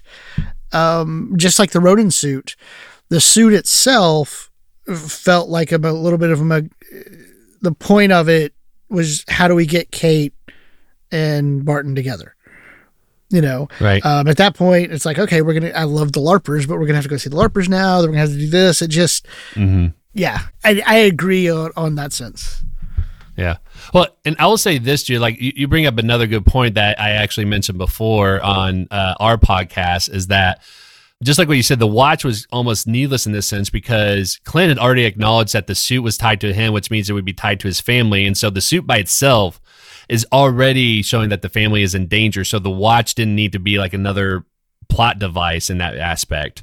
And then Trey, what you said about Kazi, like I would say even then, that theory still doesn't hold up about Kazi wanting it because Kazi and Clint didn't really know who each other were because when Clint talks about the informant, um, it seems to imply that he never really talked to the informant directly, but that the informant told Kingpin, then Kingpin told Clint as Ronin to do the hit. And so it seems like they never interact with each other. So from the first episode, it still would make sense why Kazi was going after it still. So mm-hmm. it's, yeah. So it's just, I feel like the more you shine a light on this watch, the more it just starts to melt and it's just like this doesn't make any sense. I was just really disappointed because it's like I, I, think the only reason why they introduced this is just to say that Laura Barton was Mockingbird, and that was pretty much it. It was really a plot device that really served no purpose other than that. Mm-hmm. So yeah, yep. no, I think that's fair.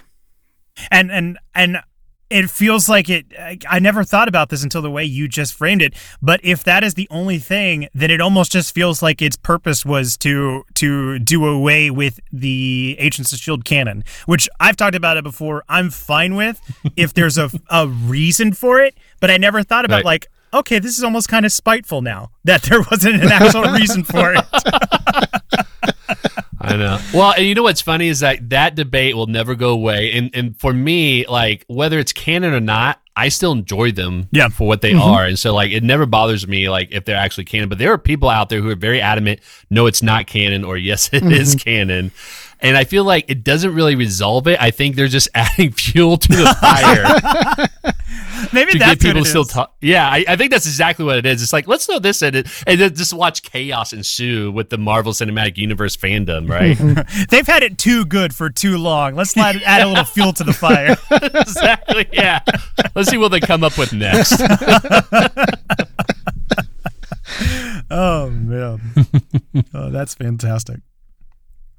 Well, yeah, I, you know, I think that's a pretty good summation of some of the disappointments we had with Hawkeye. I think, as you can tell, significantly shorter than our, our things we enjoyed. So, uh, pretty safe to say that this is one of the better uh, Disney Plus series. But that's going to move us into our next section, which is lingering questions that we have for the series or some of the extraneous potential series as well. So, starting with me this time, I think one of the lingering things on my mind is wondering what will Kate do now that she doesn't really have anywhere to call home. Uh, she you know, it, it starts off with her coming back to New York and, and just having her own apartment that her mom was paying for. But now that she, or I should say, now that her mom has been arrested, is she going to be staying with the Bartons or will she be doing her own thing?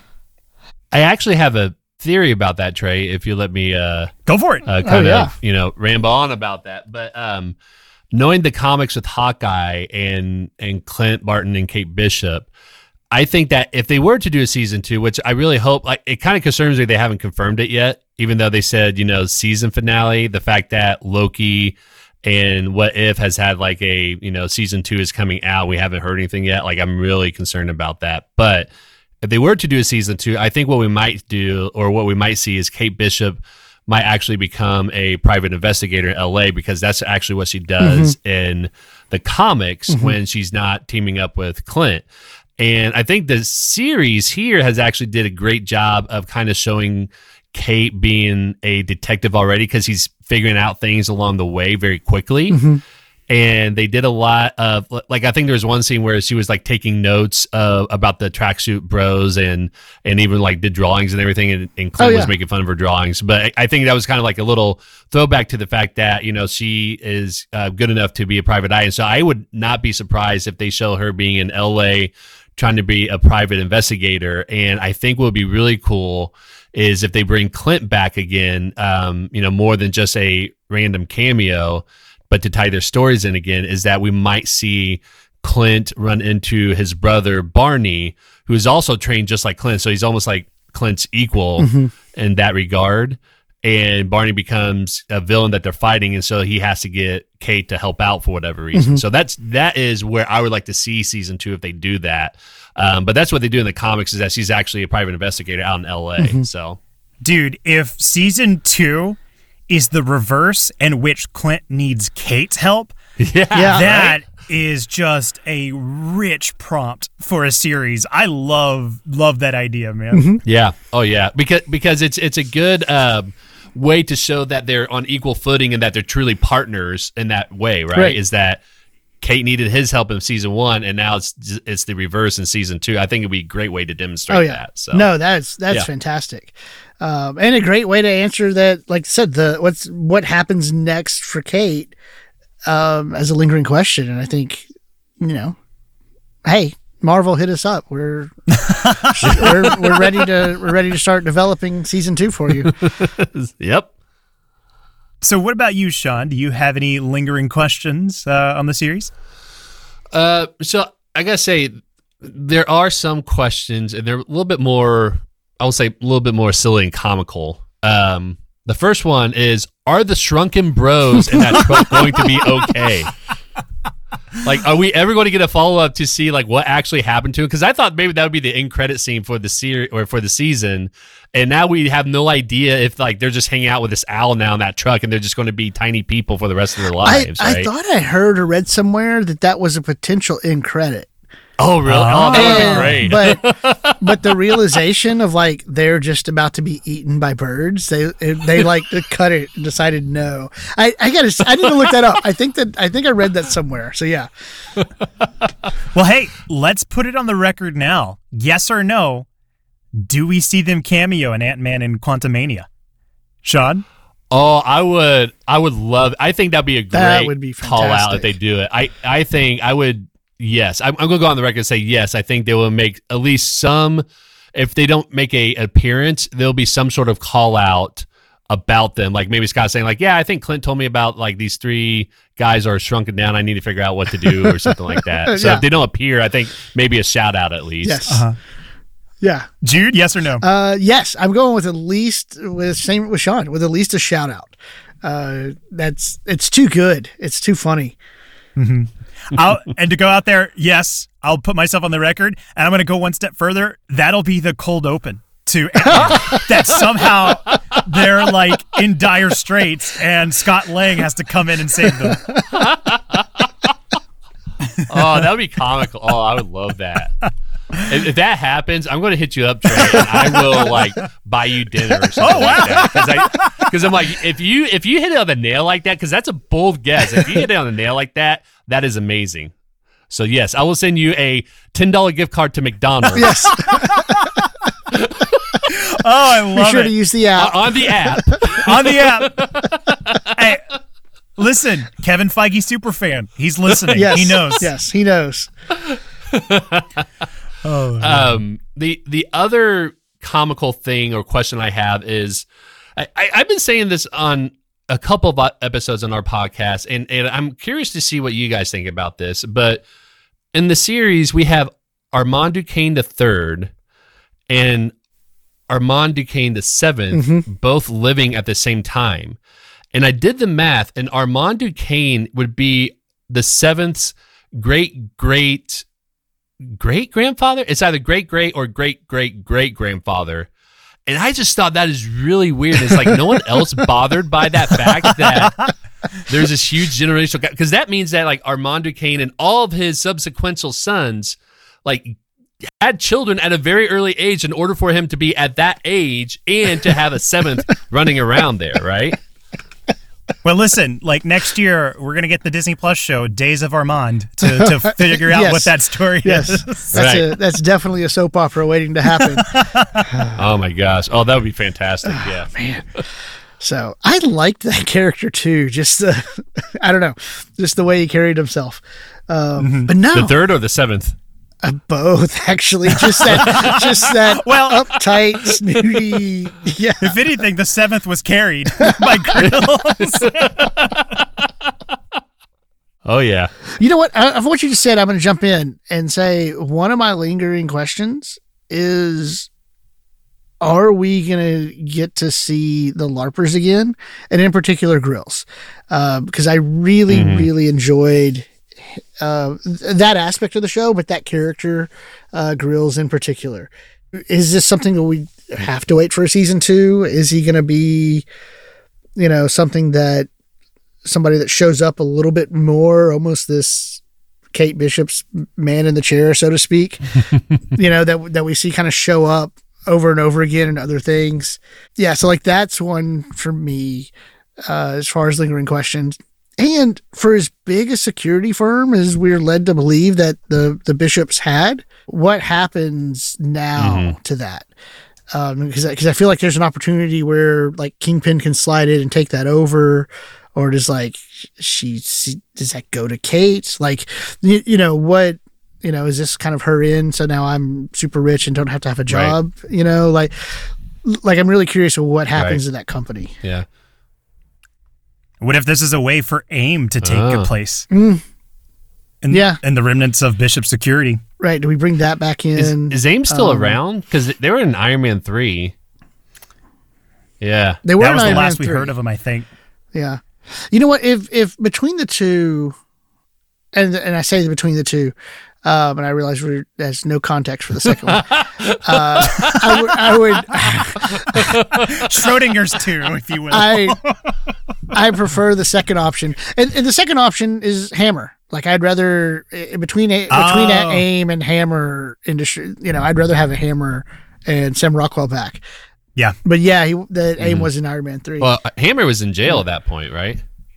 Uh, yeah. Yes, I think Yes. the last time we saw him, He was in the one in shot, yes. right? All Hail the exactly. King. Yeah. Yeah. So, Yeah. but yeah. Yeah. And, and, you know, not to trail off uh, too much, but I mean, that's, that was another thing about Kate's character that I thought was interesting that they didn't really go anywhere with is that Kate almost had that snobby attitude because when she's at security at Bishop Securities and she's walking in, she just drops her coat and backpack at the front desk and like not even on the desk, it's on the floor and just expect somebody's to take it mm-hmm. up for her, right? And and so I thought it was interesting that they wrote that, mm-hmm. and I Yeah. wasn't quite sure why they did that, and I thought they were going to do something with it, but I don't know. Maybe it was just kind of a quirky thing that they had in there. But in, in regard to the LARPers, is there if I take a minute to kind of talk about that translation from the Yeah, comics it. to who they are in the show? Is that in the comics they weren't LARPers, and, and the whole context of that comics to kind of give it in a nutshell is that this is a very di- different Clint Barton than what we're seeing in the comic run that I mentioned earlier. Clint Barton's actually a bachelor. We actually see in the comic run that he um, ends up sleeping with a woman like during the the run. And um, and and Trey, I I apologize because I know you said PG thirteen. I don't know if that falls under PG thirteen or not. So oh, Yeah, we're that's, good. that's fine. You're good. okay, okay, Listen, good. Iron Man 1 has us pretty much covered on that front. right. Yeah. yeah. Exactly. So, but yeah, I mean, so so you know, he, he sleeps with the woman in that run. Um, he's like divorced and all that, but he's he's definitely a bachelor in that. So it's a different kind of Clinton Barton. He doesn't have a family that he's trying to get back to in here, right? But Right. in that comic run, he actually lives in a apartment building in New York City and had just acquired a lot of money from like you know working with the Avengers. That the tracksuit mafia was um, bullying the tenants, and so he ends up buying the building from them in order to stop that from happening. And all the characters that you see are LARPers are actually tenants in the comic run. So Grills was actually a very different kind of character, but I think what they did that was really genius is that one, they make them LARPers because just like in the series, the at the end of the comics, all the tenants actually help Clint and Kate fight off the tracksuit mafia by you know just taking up like baseball bats or whatever is around them and attacking them. So I think that was a great way to use LARPers as a way to show that they can actually help Clint and Kate because they have some sort of fighting training through their LARPing experience. Right. But I love the fact that they also made them all first responders as well too, because it made a lot more sense in the context of that show, mm-hmm. of that storyline, and it still kind of, in my opinion, holds true to the comic book run from where it's inspired from. So mm-hmm. Mm-hmm. Yeah. You know, I I have the Marvel Unlimited and I'm trying to go through those. Mm-hmm. When I say trying, like I haven't finished. I've started the that Hawkeye run. Mm-hmm. And yeah, and I remember that what you were saying about the the buying the building and and ultimately just having that bachelor feel and like that's just what he does. He's an mm-hmm. avenger. Kind of that's this is what I do. This is what I'm good at. So I'm going to go avenge. Right. Yeah. Oh, yeah.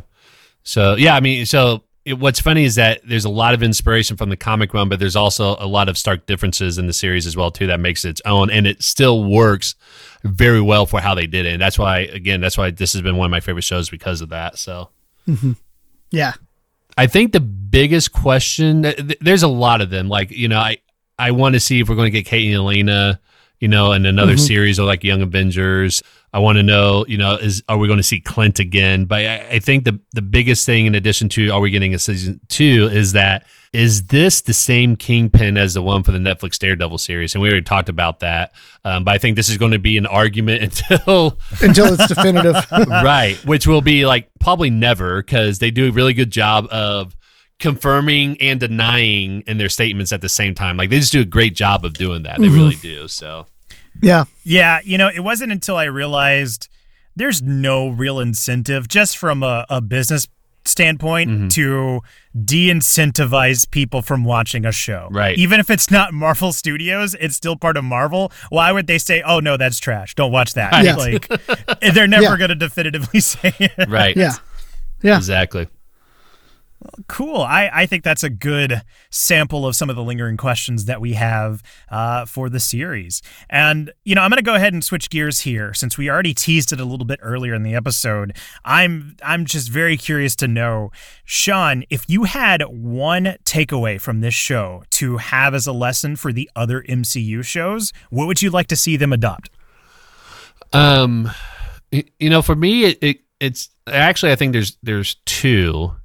Um, I would like for them to still make shows like Hawkeye in the sense that, just like what you said, Trey, is it gives us a deeper dive into characters and stories, mm-hmm. um, especially with people who don't have superpower abilities. Because I think that's what's really cool about this show is that um, I think this was um, probably the only show that we've seen so far where we have people that weren't super powered.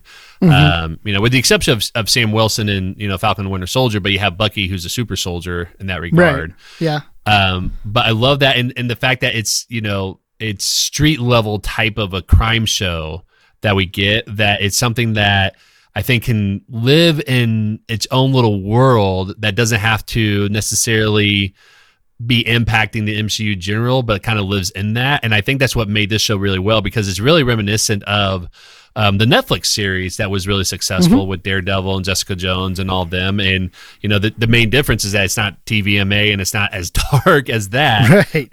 But I think the stories really hold up really well because of that. Um, and I think that I would like to see them still exploring the themes of the aftermath of people coming to grasp like what happened as a result of Endgame.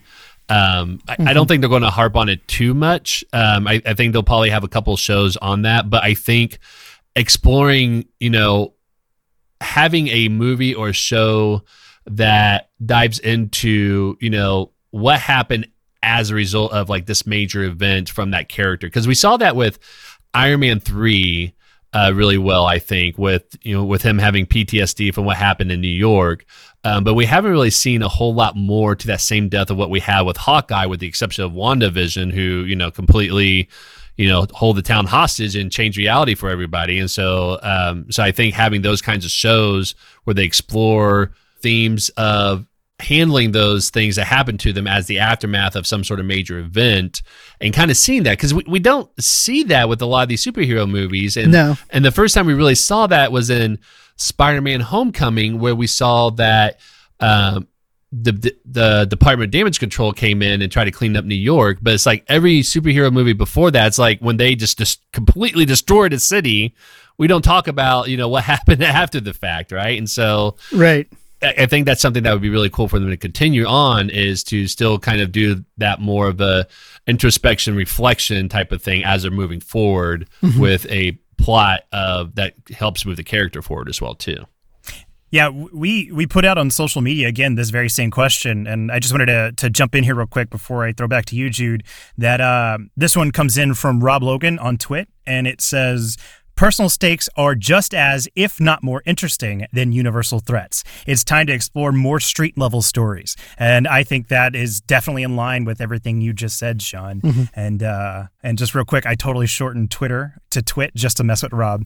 Uh, but uh, go ahead, Jude. I, I, interrupted you to to put that in there. No, no, no. Go ahead. Um, yeah, I just I I have that same feeling. Like like I feel that street level that first episode rem- reminiscent of Daredevil uh, on Netflix. So I completely agree with that. The direction, though, I think I want to go is I I want to see them continue to build on the creativity. And what I mean by that is I up until Hawkeye, WandaVision was my favorite MCU show because I just loved the concept of the the sitcom and recreating those sitcoms because I remember growing up watching Nick at Night reruns and and just in television and and the way they were able to wrap that in to Wanda's life of the family around the TV watching the sitcom, right? Because that's like what happened. Um, it was, you know, a family event. Then here, the creativity of how they were able to portray the hearing loss, both with Clint, Maya, American Sign Language, and and how they really were able to make me feel, get a glimpse or experience uh, of what that is that's the big thing for me there is like in those six episodes there's an element of creativity that you can do that you can't do in a movie Mm-hmm. Because they're that conceptual or things that I need to teach slowly the audience and how and what I'm doing and build up to to this. Um, and so that's that's something I really hope they can carry on with in these Disney Plus shows. Yeah, it's it's always interesting or it makes it a far more interesting show when you have that level of creative vision to really center the show on. And and I think you illustrated beautifully what that was for WandaVision and how some of the uh, different glimpses into other experiences helped in Hawkeye and creating that that um, deepening of the show. You know, for me, it, it circles back to kind of your point as well, Sean. Uh, I think you outlined everything about the street level threats of, of, Hawkeye that made it really interesting. To go on that same token, but on the flip side, I, I prefer that, not prefer, I enjoy that civilian level view as well. Uh, I already mentioned how that inspired so much of what Kate turned out to be, uh, everything it gave us with the LARPers, but even glimpses of to the way the population at large feels by having Thanos was right graffitied on the toilet or the apartment with the mug that says Thanos was right as well, to even having Rogers the musical or the way that the waiter uh, was congratulating or not congratulating Clint, but like thanking him for for what he had done at the Battle of New York. Um, again as I said in the, the the positive section, for as much as we like to say the MCU is expanded, this show was about deepening it, and I think that's how you do it moving forward by giving more than just the perspective of the people we're dealing with within the stories they're telling. Yeah.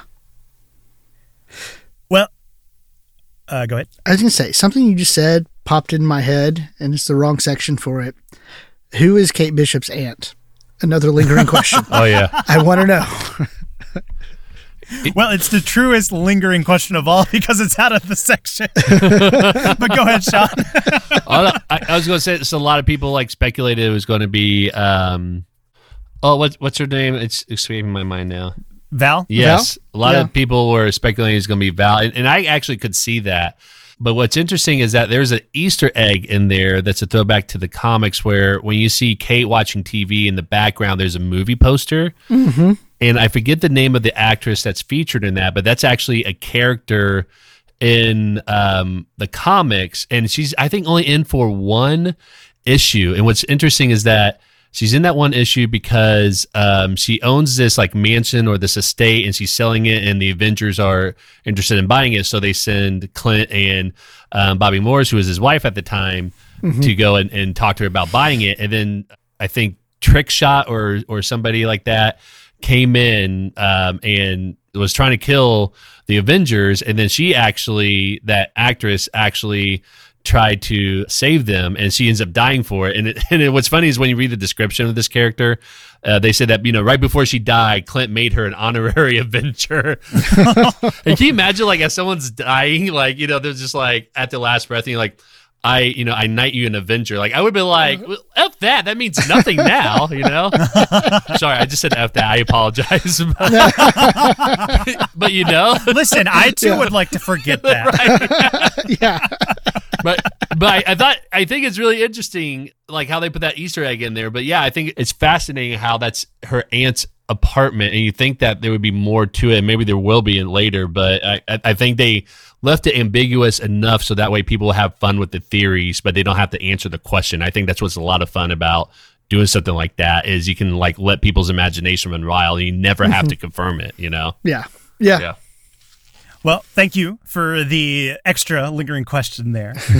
but, you know, I, I, think we're getting pretty close to wrapping this up. So I, I want to end this with this question, and, and we can start with you, Jude.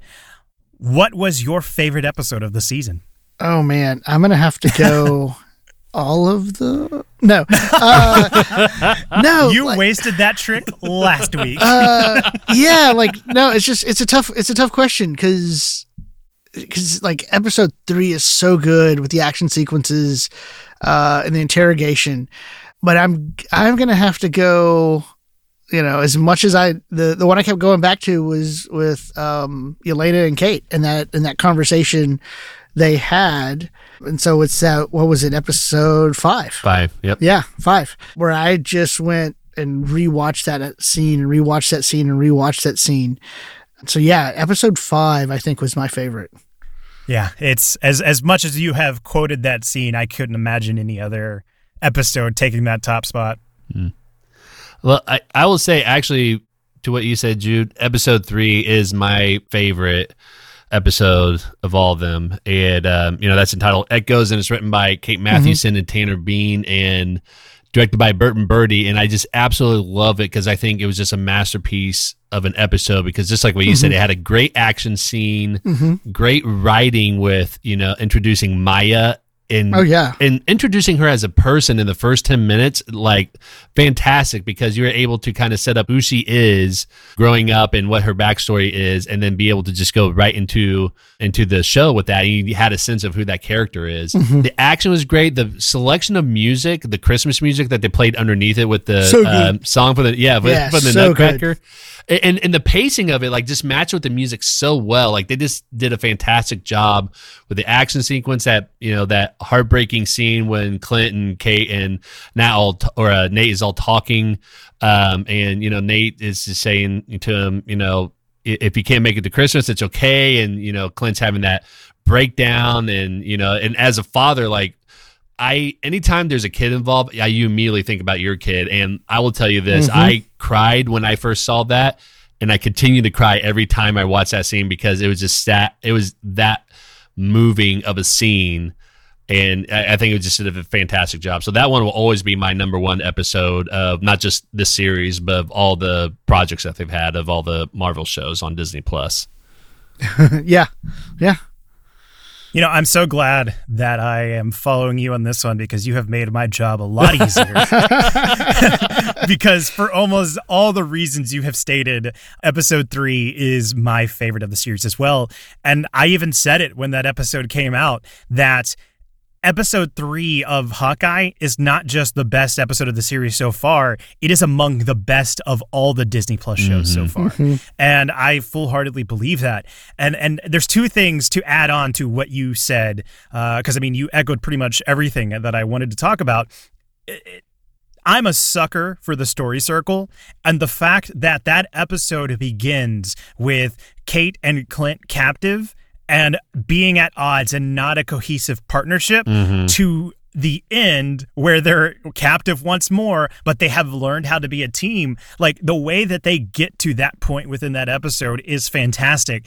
And it even it starts with the exiting the KB toy shop. Mm-hmm. It speaks so much. There's so many ways they do this, but it speaks so much to who they are as characters that as they're looking for a getaway car, Kate gets so excited about the Chargers, like, hey, we could take this. And then it pans over to Clint, who is in the more realistic, like, no, let's take this. We're going to beat it up. so you have, on just a pure action level, the difference between the expectations of Kate and the reality of Clint. And they just continuously do that throughout the action sequences, through the Kate translating for Clint and, and, with his son to the conversation in the diner of what Kate thinks being a superhero is versus what it actually is. It is a beautiful episode. Mm-hmm. Mm-hmm.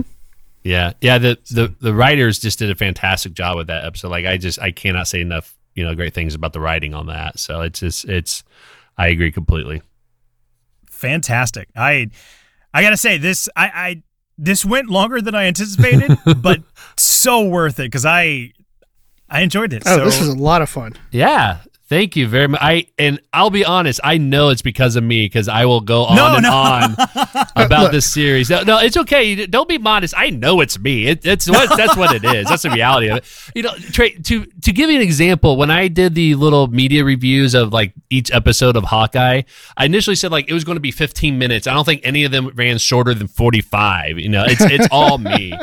So, but thank you for having me on here. I had a lot of fun and I had a blast talking to you all about Hawkeye. I will talk about Hawkeye with anyone at any time, no matter what. And this was just a blast to uh, see what you all thought of it and have those conversations I've been wanting to have. And so this was just great. Thank you very much. Oh, thank you for for joining us. Like I said, this it, it's fun getting to nerd out. That's that's the other thing. We talked about Yes. the podcasting. It's fun just to like you have this, but there's moments like you just oh you forget that this and you just talk and so yeah, it's mm. totally cool. Like mm. love it. yeah. Oh, yeah. Thank you so much. And and it doesn't need to be said, but the invitation is always open whenever you want to come back on the show. Let's do it. Yep. That'd be great. Yeah. And of course, if you're listening and you want to hear more of Sean's work, you can find them at the Sean Hulk on Twitter. And you can find his podcast at Caption Life, both on Twitter and Instagram. And while you're at it, make sure that you're subscribed to the Caption Life podcast on pretty much every podcast platform uh, around. Yeah. yes, definitely. As far as our show goes, if you want to get in touch with us and answer some of the questions that we had within this wrap up episode, you can find us on Twitter and Instagram at MCU Need to Know. We've been doing a lot more work to put out some of the questions we have in these outlines so that we can pepper those into the show while we record. So if you want to be part of that and helping shape the show, make sure you're following us there and get in on that conversation. Yeah. And of course, always scroll down to the bottom of the show notes, click on the Discord link where you can join us and a wide range of people to talk about Marvel, Tick Tick Boom. Apparently, recently we everybody just saw and loves post pictures of your pets, food, all kinds of stuff. Please join us there. And the best, some of the best things you can do for us: leave a rating and review, Apple Podcast, Spotify, and share with a friend. Yeah. We'd also like to thank Nick Sandy for the use of our theme song, which is his rendition of the Avengers theme. You can find more of his work on his SoundCloud, which is linked in the show notes as well. Well, that's going to do it. Thank you so much for listening. Sean and Jude, thank you so much for doing this. Thank you, Trey. Thank you, Sean. Thank you both. I really enjoyed this. This was a lot of fun. Oh yeah. We'll see you all next week.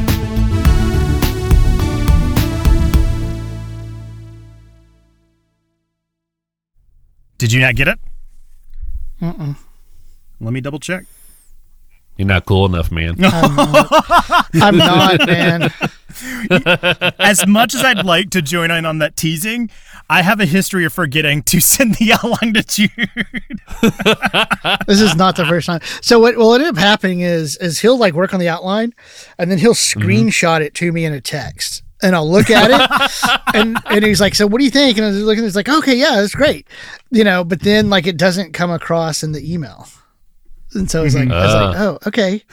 That's interesting. do, do you guys use like Gmail for your email or? Yeah, Yes. Mm-hmm. Okay. So gotcha. I'll so I have uh, my own personal Gmail that I use. That's where I'll create the outline, and then I'll mm-hmm. share it to the MCU e- MCU need to know email so Jude can have access to it without clogging his personal one. right. And yeah, but also Jude, it, you are you do have permission for it, so I don't know why you're not seeing. it. yeah. I don't know why. Like I I I have no idea. Like what's going on? I got it Um, now. I just I don't know what was what's going on. I Even Google doesn't think you're cool enough. Dude. man, I tell you what, I, I, and you will you will know this as as teaching high schoolers. I've learned that I'm okay not being cool. Like, Yeah, like, like I know. I'm unbelievably comfortable with it.